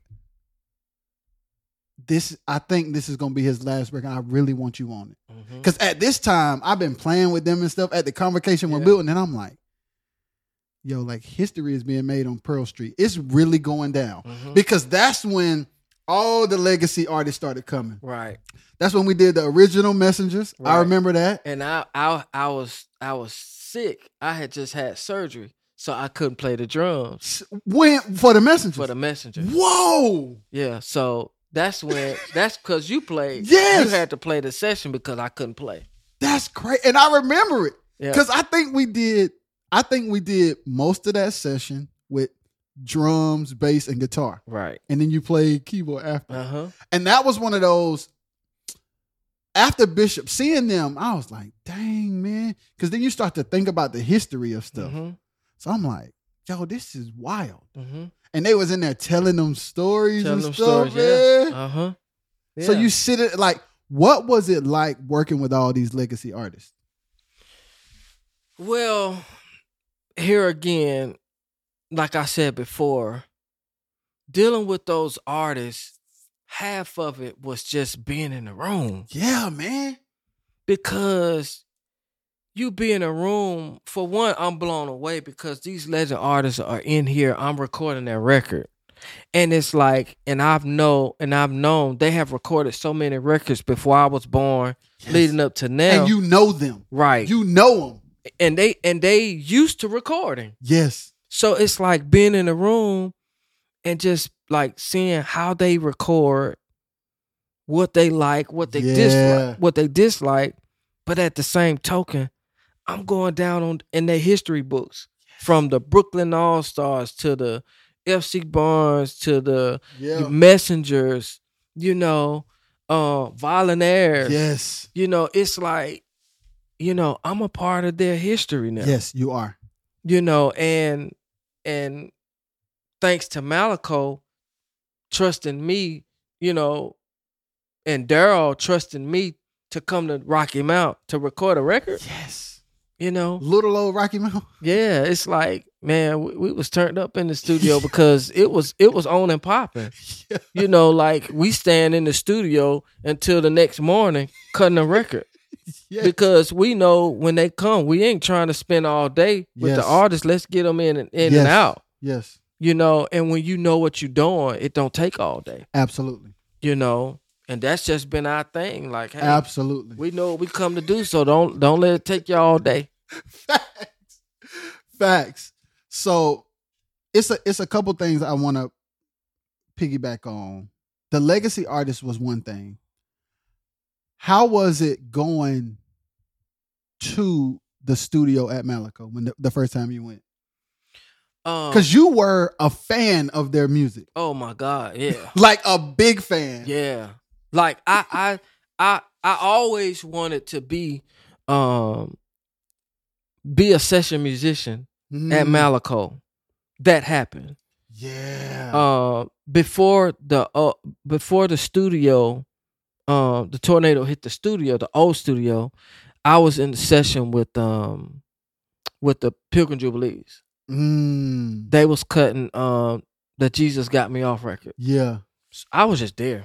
Here again, I was just glad to be in the room. Yeah. So um my homeboy, um, Sam Scott was playing he was hired for the session. Yeah. He was late getting there. So everybody was there. He was like, What we waiting on? Daryl was producing the record. He said, um, well, we waiting on Sam Scott to get there. And uh Mike, M- Mike Atkins was like, Oh, let's go in the start. We got a drummer. and Daryl said, Yeah, we sure do. So he said, Ray, go on and get on the drums. Wow. So I I end up playing till till Sam got there. Uh huh. The song I played on was "She's All I've Got." Yeah. That's on that record, and because I knew the genre of the art of the Jews, Yes. you know, it felt it felt good, Yeah. you know. So and it was like count the song off, let's go. So we we practice over it one time. The second time we cut, we in the red. yeah. you know so it's like um you know i was a part of that in the old studio Yeah. where all where where all the magic was created Yes.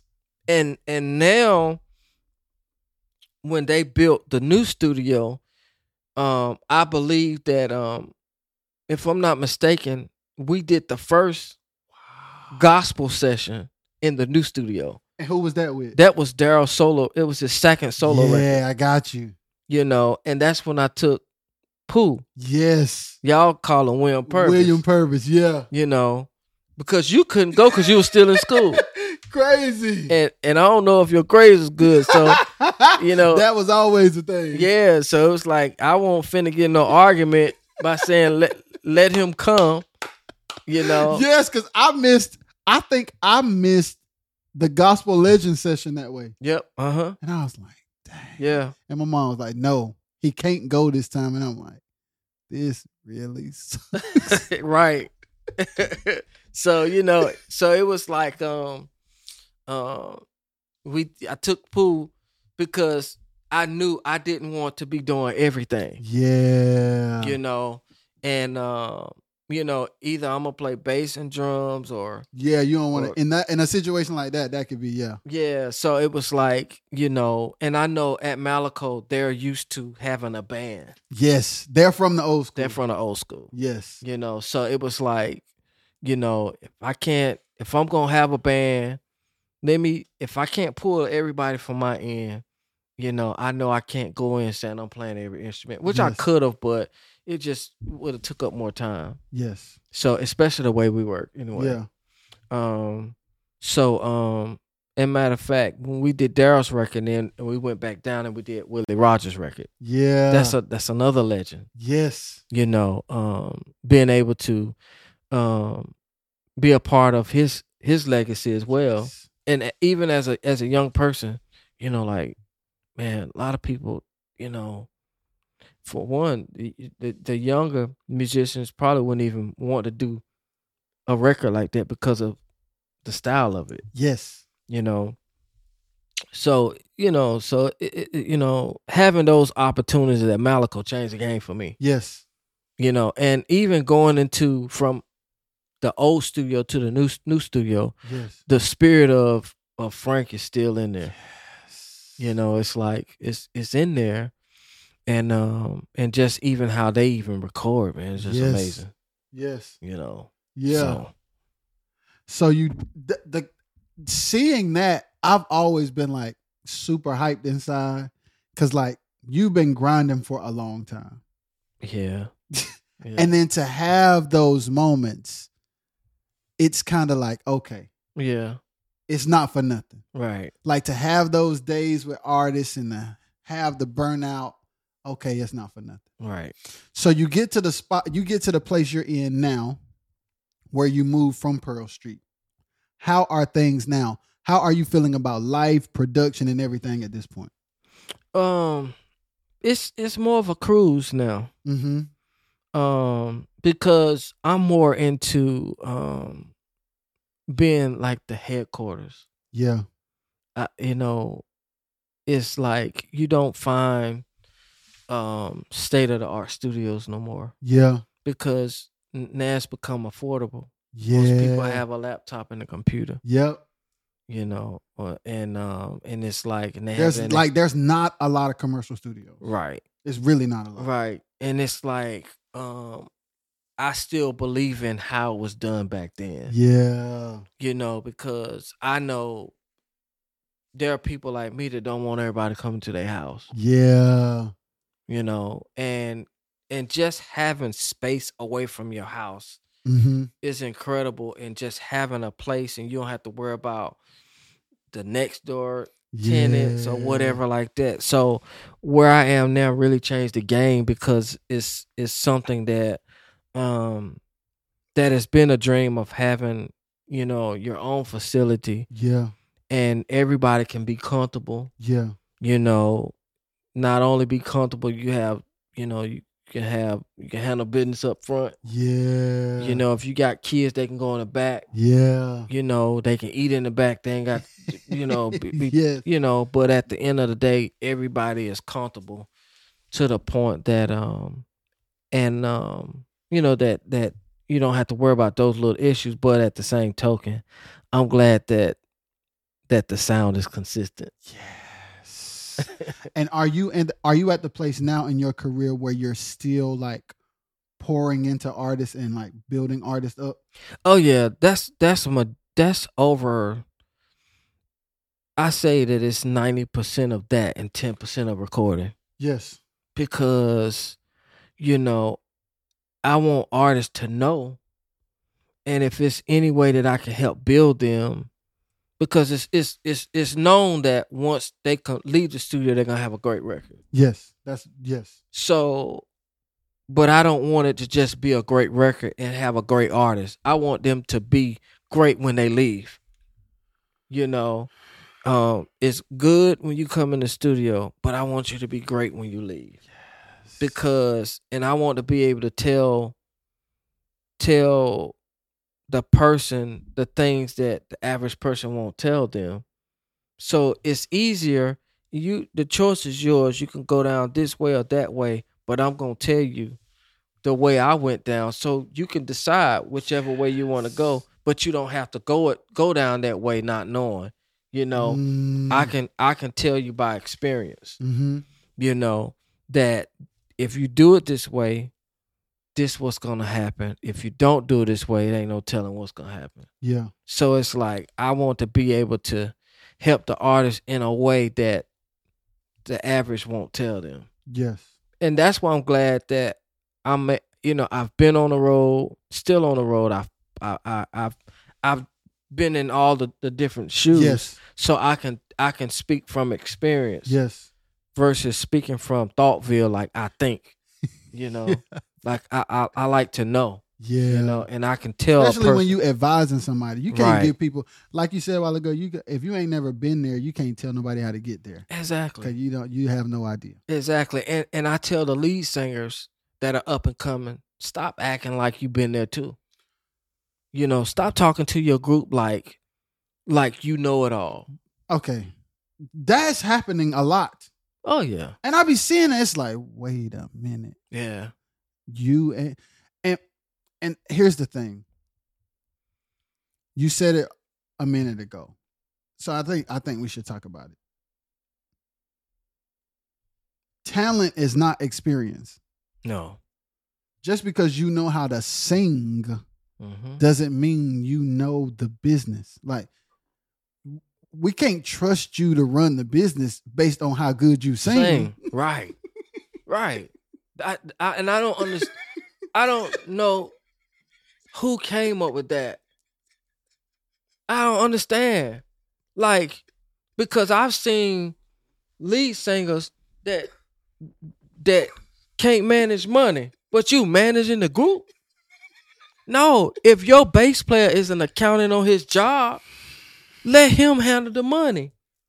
It don't matter how good you sing. No, Let the man who do it for a living handle, the handle money. How you? we understand it's your baby. This is your group, but you probably only good for one thing, and that's singing. That's a fact. And I be seeing that like and the group be going down in flames Yes, because of the ego attached to the leader. to the leader. I'm telling you, I see it all the time. Like, and when I dissect the group, because I love when when the groups bring their when the artists like their group members there. Yeah. So I, you know, for one is fellowshipping, but then I like to know what they working with Yeah. because here again, your drummer might he the drummer, but he may be the one that need the book for the group. Cause he's he's he's about order, Yes. you know, and and the lead singer you can sing, and this may be a group that you started, but you don't need to be trying to manage the group too. You can't do everything. Just just show up and sing. Just show up and sing. Make sure you lead us in the right direction on the on on the stage. Right. Make sure you saying something. You know, cause yeah. 'cause you don't have all the answers. Right. You know, and and it's kind of like I I I I I I have to I have to tell it all the time. Like, man, let let let that bass player handle the business. Yeah. So you've had group. This is good. We're gonna keep going. So you've had groups in the studio that you're producing. You have conversations with them and find out you need to talk to them about how they handling business. Mm-hmm. And you're like, you should probably let th- that person do this. Yeah, yeah. If you if you don't let John Doe over there handle handle that money, y'all gonna stay broke. Yeah, because at the end of the day, even with you producing an album, a good album ain't gonna be mean nothing if they get out there and just Yeah. how you gonna get home? How you gonna get home when just because he the lead singer, he getting deposits sent to him, and and when it's time to do a show, y'all can't go nowhere because he don't spend the deposit. You know, like yes, I, I I mean, you know, they say don't don't let the man hold the money that ain't never got none. that's good. you know, Don't let the man hold the money that ain't never got. y'all y'all gonna always be broke. Yo, You know, yo, that's real. so like, you know, I look at I look at people in that group and Yeah. and and I find their strengths. Where you strong at?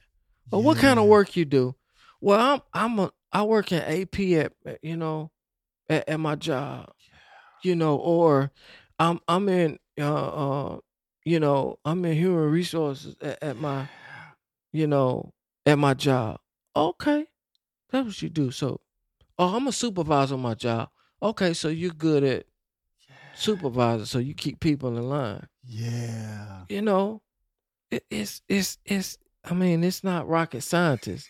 like you, you like Yeah, and that's another thing that I be seeing in groups is like the lack of value in people's strengths. right, Like you would be better off to use people's strengths right, and value everybody right. because you ain't up there by yourself.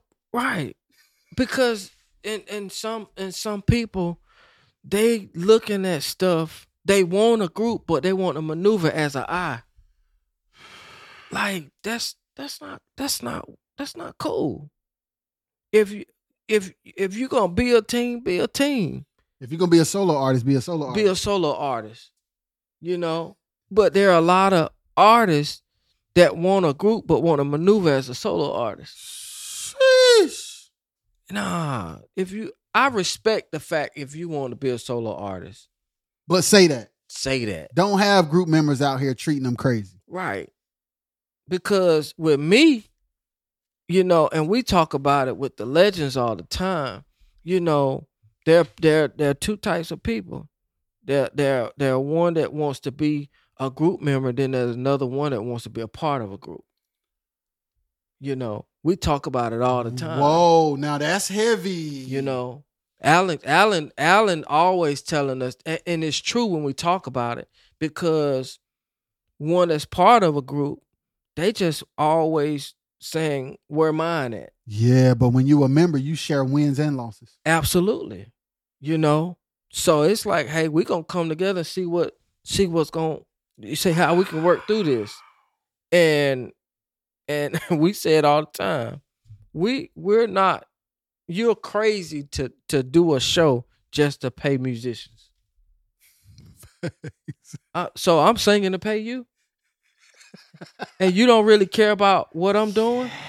So you you want your hundred twenty five dollars? you know, That's real life. nah, I'm not finna do that. Right. You know, and then half of the half of some musicians that come in, they want that hundred twenty five dollars, but they ain't coming in to find out what can they do to add to it. They come in and see what they can change. You know, that's one thing I say about Doc. Doc can get whoever to play for him. Oh, But- it, but it's gonna But be Doc. Gonna, absolutely you're gonna play because he wants to be consistent. Yeah. Yeah.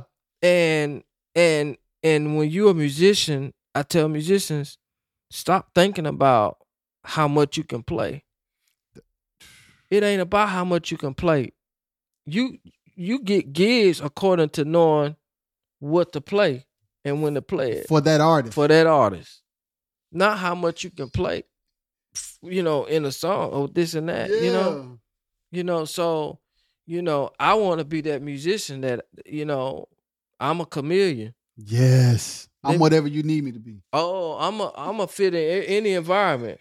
Yes. You know, let me be that kind of musician. Yes. Absolutely. Because those kind of musicians always keep some gigs That's facts. or jobs. That's that's right. You know, so and everybody can't do that. Yeah. you know so um but you know it, it it's it's it's crazy um how artists do that and think like that Yeah.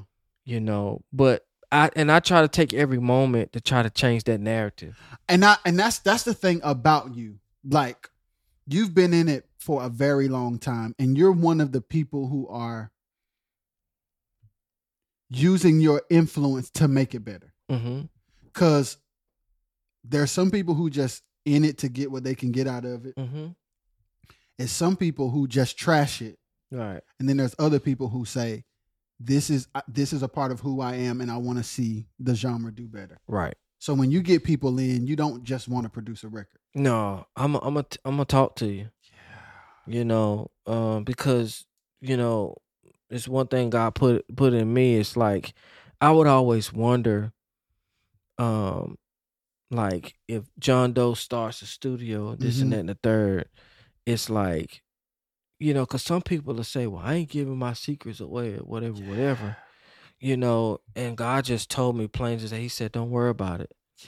He said, um, "Because I give you the knowledge that you need to know, Yes. but let it turn into wisdom by telling somebody else." Absolutely. So, if a person wants to know this about that, I'm not gonna be selfish and not say nothing. I'm gonna tell them Mm. because that's that's that's when it turns to wisdom. Yes. Because God gave it to me. Yes. Man didn't give it to him, and He gave us all. It's enough for all of us to find a place. Yes. I literally, I literally do everything that I do the way that I do it from watching you, and it don't sound like nothing you do. Wow. But it's the exact same systems. I do everything exactly the way I've seen you do it to this day. wow.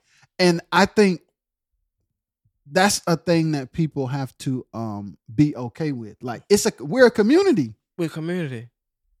yeah, because you know, if I have a, a body of work to do, I'm gonna tell you, Jamal. I what you doing? No man, what what what you need? I need you to come over here and play the drums, Right.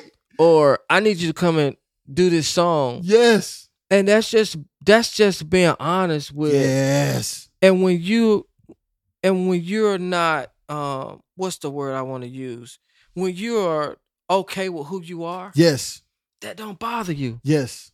You know, because you're not being selfish and saying, I'm gonna do this because so that I can say that it's me. That's why people hogging stuff. Because they just they want the attention to be on them. Yes. No, let me put it- it- it's somebody else's turn. You have done that for a lot. You have put a lot of people on. Like I said, like y'all play or you sequence this or you do this. Like like that one time with the Airwood sisters. You Mhm. just sent me the files. You're like, do this real quick. All right. Uh-huh. And then I sent the files back to you and then came up. And it's like, I've seen you do that. Yeah. And like you've created opportunities for a lot of people. hmm Which brings me to the next thing that I want to talk about. Two things that I want to talk about. Ray Braswell Jr. Day. That's the first thing. How did it feel for them to give you a day in the city? Well, it, it. I mean, I'm still trying to feel it now. like I'm still trying to get over the fact that I actually have a day. Yes. Um, because one thing that that's very rare is somebody like appreciating you. You know, Let and- alone the city. right. yeah, yeah, yeah.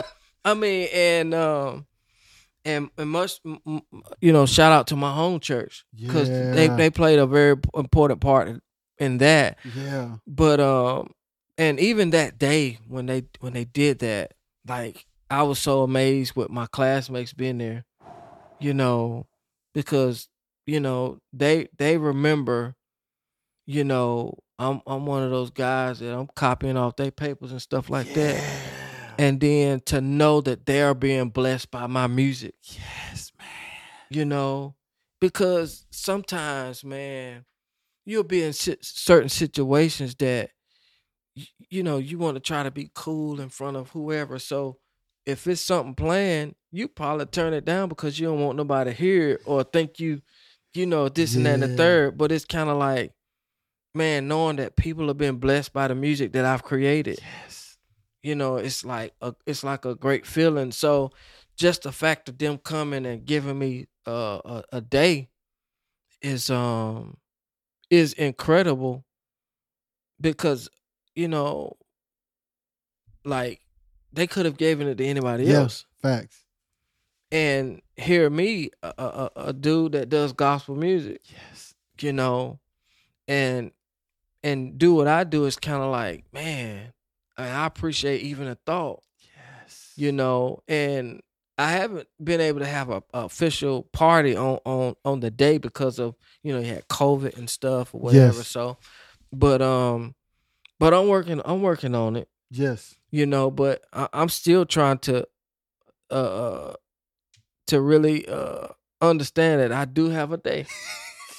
That's, that's wild. you know, in Rocky Mount. yes. You know, I mean, it's so many great, great people here. Yes. You know that have made a, a mark in in the in the city. Yes. Yes. You know, Luther Barnes, Bishop F. C. Barnes, and I mean, you know, All the way back to Thelonious this Monk. yeah, you know, It's crazy. and it's so many, it's so many other, you know, professional people, whether it's actors or whatever, that come from here. yes. you know that um and just to be able to say uh february the 8th is ray braswell jr day that's you know i'm still trying to get over that man Yeah. you know and uh, maybe i just need to get a parade or something i don't You got to do something. Which which is what my next thing was I wanted to close with. And that's Ray Markable too. Ah, How's that coming? and i'm mixing i'm in the mixing stage Let's go. i'm in the mixing stage Okay. um i don't know how much of it you want me to say It's up to you. um I just the biggest thing from because when was Ray Markable um Project One put out? What year? that was put out in 2005 i believe And a lot has transpired since then. a lot a lot And the biggest thing that I want to hear from you about is how you feel now, more than the project itself. Like you mixing now, you know how far you've come from everything that you told us about, from walking to school all the way to now, hmm and to be mixing that project with a day in the city. How does it feel?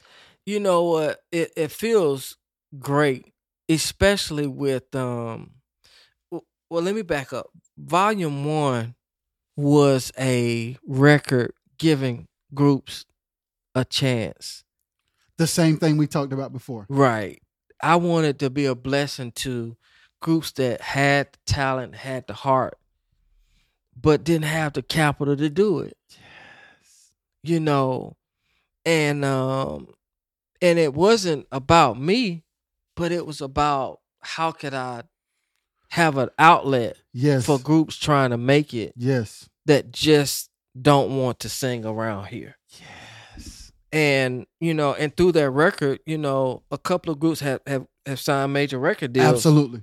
and the record was it is it's i mean I, I just had somebody the other day was talking about a song off of it Yeah. and uh and, and a guy came to me in Baltimore. He said, "Man, you know, I I I just want to um say, man, I appreciate you because one of the songs on your record, man, really inspired me."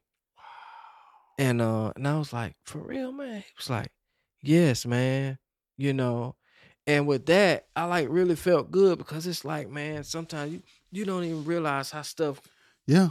is a blessing, become a blessing to to, to folks. Yes. So um so with with with volume 2 um volume 2 is is is also a blessing because the people that's involved on it are people that um some people know but these are people that we have I've been able to work with Yeah. that it's like um it's like man they was like asking me Yeah. what I need to do to be on the record, Yeah. you know? And I ain't even mean for it to be that way. Like I'm just I'm just doing something. So for them to to call me and say, "Hey, can I be on the record?" Yeah. You know, even now it's like they still saying, "Hey, save a slot for me." And I'm like, man, so you just got to get ready for three then. Yeah, uh, eh, man.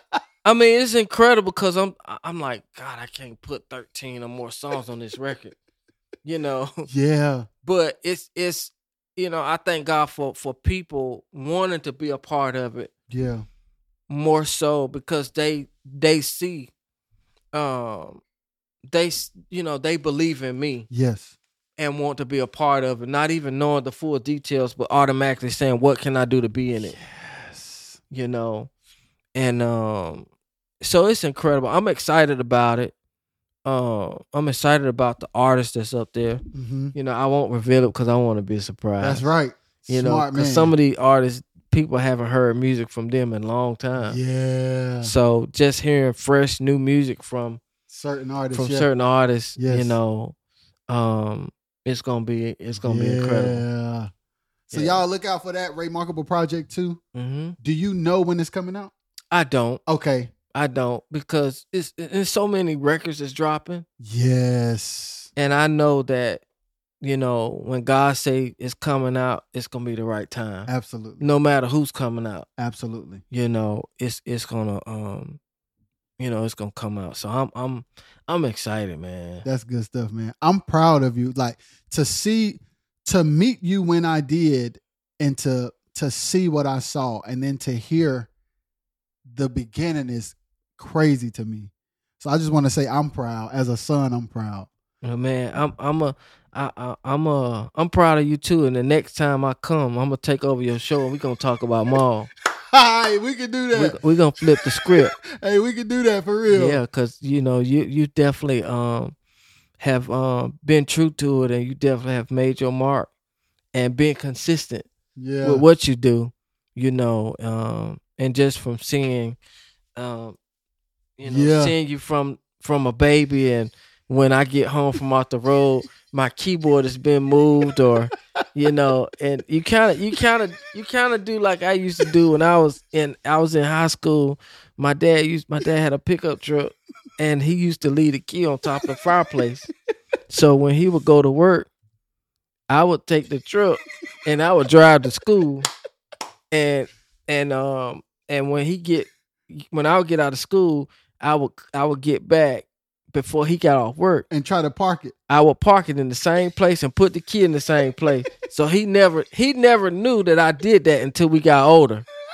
And I said, "Yeah, well, you can't whoop me now." So, you know, so you, you used to do just like me when, when I would come when I would come home from work. You would grab the keyboard, and when you knew I had to leave, you would put it right back in the case, Yeah. like ain't nothing happened. That's Doing true. tracks. So Yeah. You know, Yeah. but but we gonna we gonna talk. I'm, Yeah, I'm gonna run the show one day. Yeah. Hey, that's a great idea. We're gonna do that, yo. Yeah, I'm gonna bomb the show. Yo, that's fire. So before we go, there's so many um different areas of music that have been affected by your contribution. So to the music community as a whole, if there was one piece of advice or encouragement that you would give, what would it be? um one would be stay true to who you are and um and one thing that and i'm not you know trying to be negative at all but you know i know there are a lot of musicians that um that come from quartet Yes, sir. and because they have excelled in many different directions you know some of them would say i don't do quartet no more Oh, yeah. you know, and it bothers me because to say that quartet is the reason why you even where you are. Yes. So how can you say I don't I don't do quartet no more when this was the vehicle to where you are now? Yes. You know, um and just because it's not the money maker for you, Yes. I never forget where I came from. And I always show respect to the genre of quartet. Yes. because when there wasn't praise and worship, when there wasn't CCM, when there wasn't all of that other stuff, one thing you can count on that was there, and that was quartet music. That's true. And you have the the new people are saying gospel music, Yeah. traditional music. Yeah, that's what they call it now, traditional gospel, right? Or yeah, something like that. uh-huh. But I'm gonna keep it real. It's quartet. It is. and and and I always um speak highly of quartet because even in churches, when you get into a dogfight or or jam as we would call it, you know, the the the praise and worship leader can say, "Let me take you to church. You taking me to church? You we in church. You ain't taking me nowhere. Just say, let me do some quartet." Because that's so that's exactly what you're doing, That's exactly what you're doing. you know. facts. and and um and hey everything has an art That's and right. if you don't know the art of quartet don't hate on it because one thing that quartet will teach you it will teach any musician how to be disciplined facts on facts on facts. Yeah. because i ain't never seen a groove that changes and call it a groove a groove is something that's that's the same Yes. and genre of quartet is a feel Yes. it's a feel. If you ain't got, in order to, to do quartet, you got to have the feel. Yes. And um, and and one thing about it, you know, quartet will never will never die. yeah, that's right. And I'm gonna stay true to it. Absolutely. It's not that we can't do anything else Yeah. because we can. Yeah. You know, and uh, and you know, but but when we hit that quartet, we're gonna know what time it is. Every time. If you listen to us for about five minutes, I believe you're gonna feel something. and then when you when we feel like you tired of hearing it, we'll go and tap into your CCM and your other stuff and, and, and stuff. Cause we can do that, Absolutely. you know. But just stay true to true to who you are Yeah. and be consistent. Yeah. You know. That's that's my words. Yeah. Thank y'all for watching. Ray Braswell Jr., Mr. Ray Markable. Peace.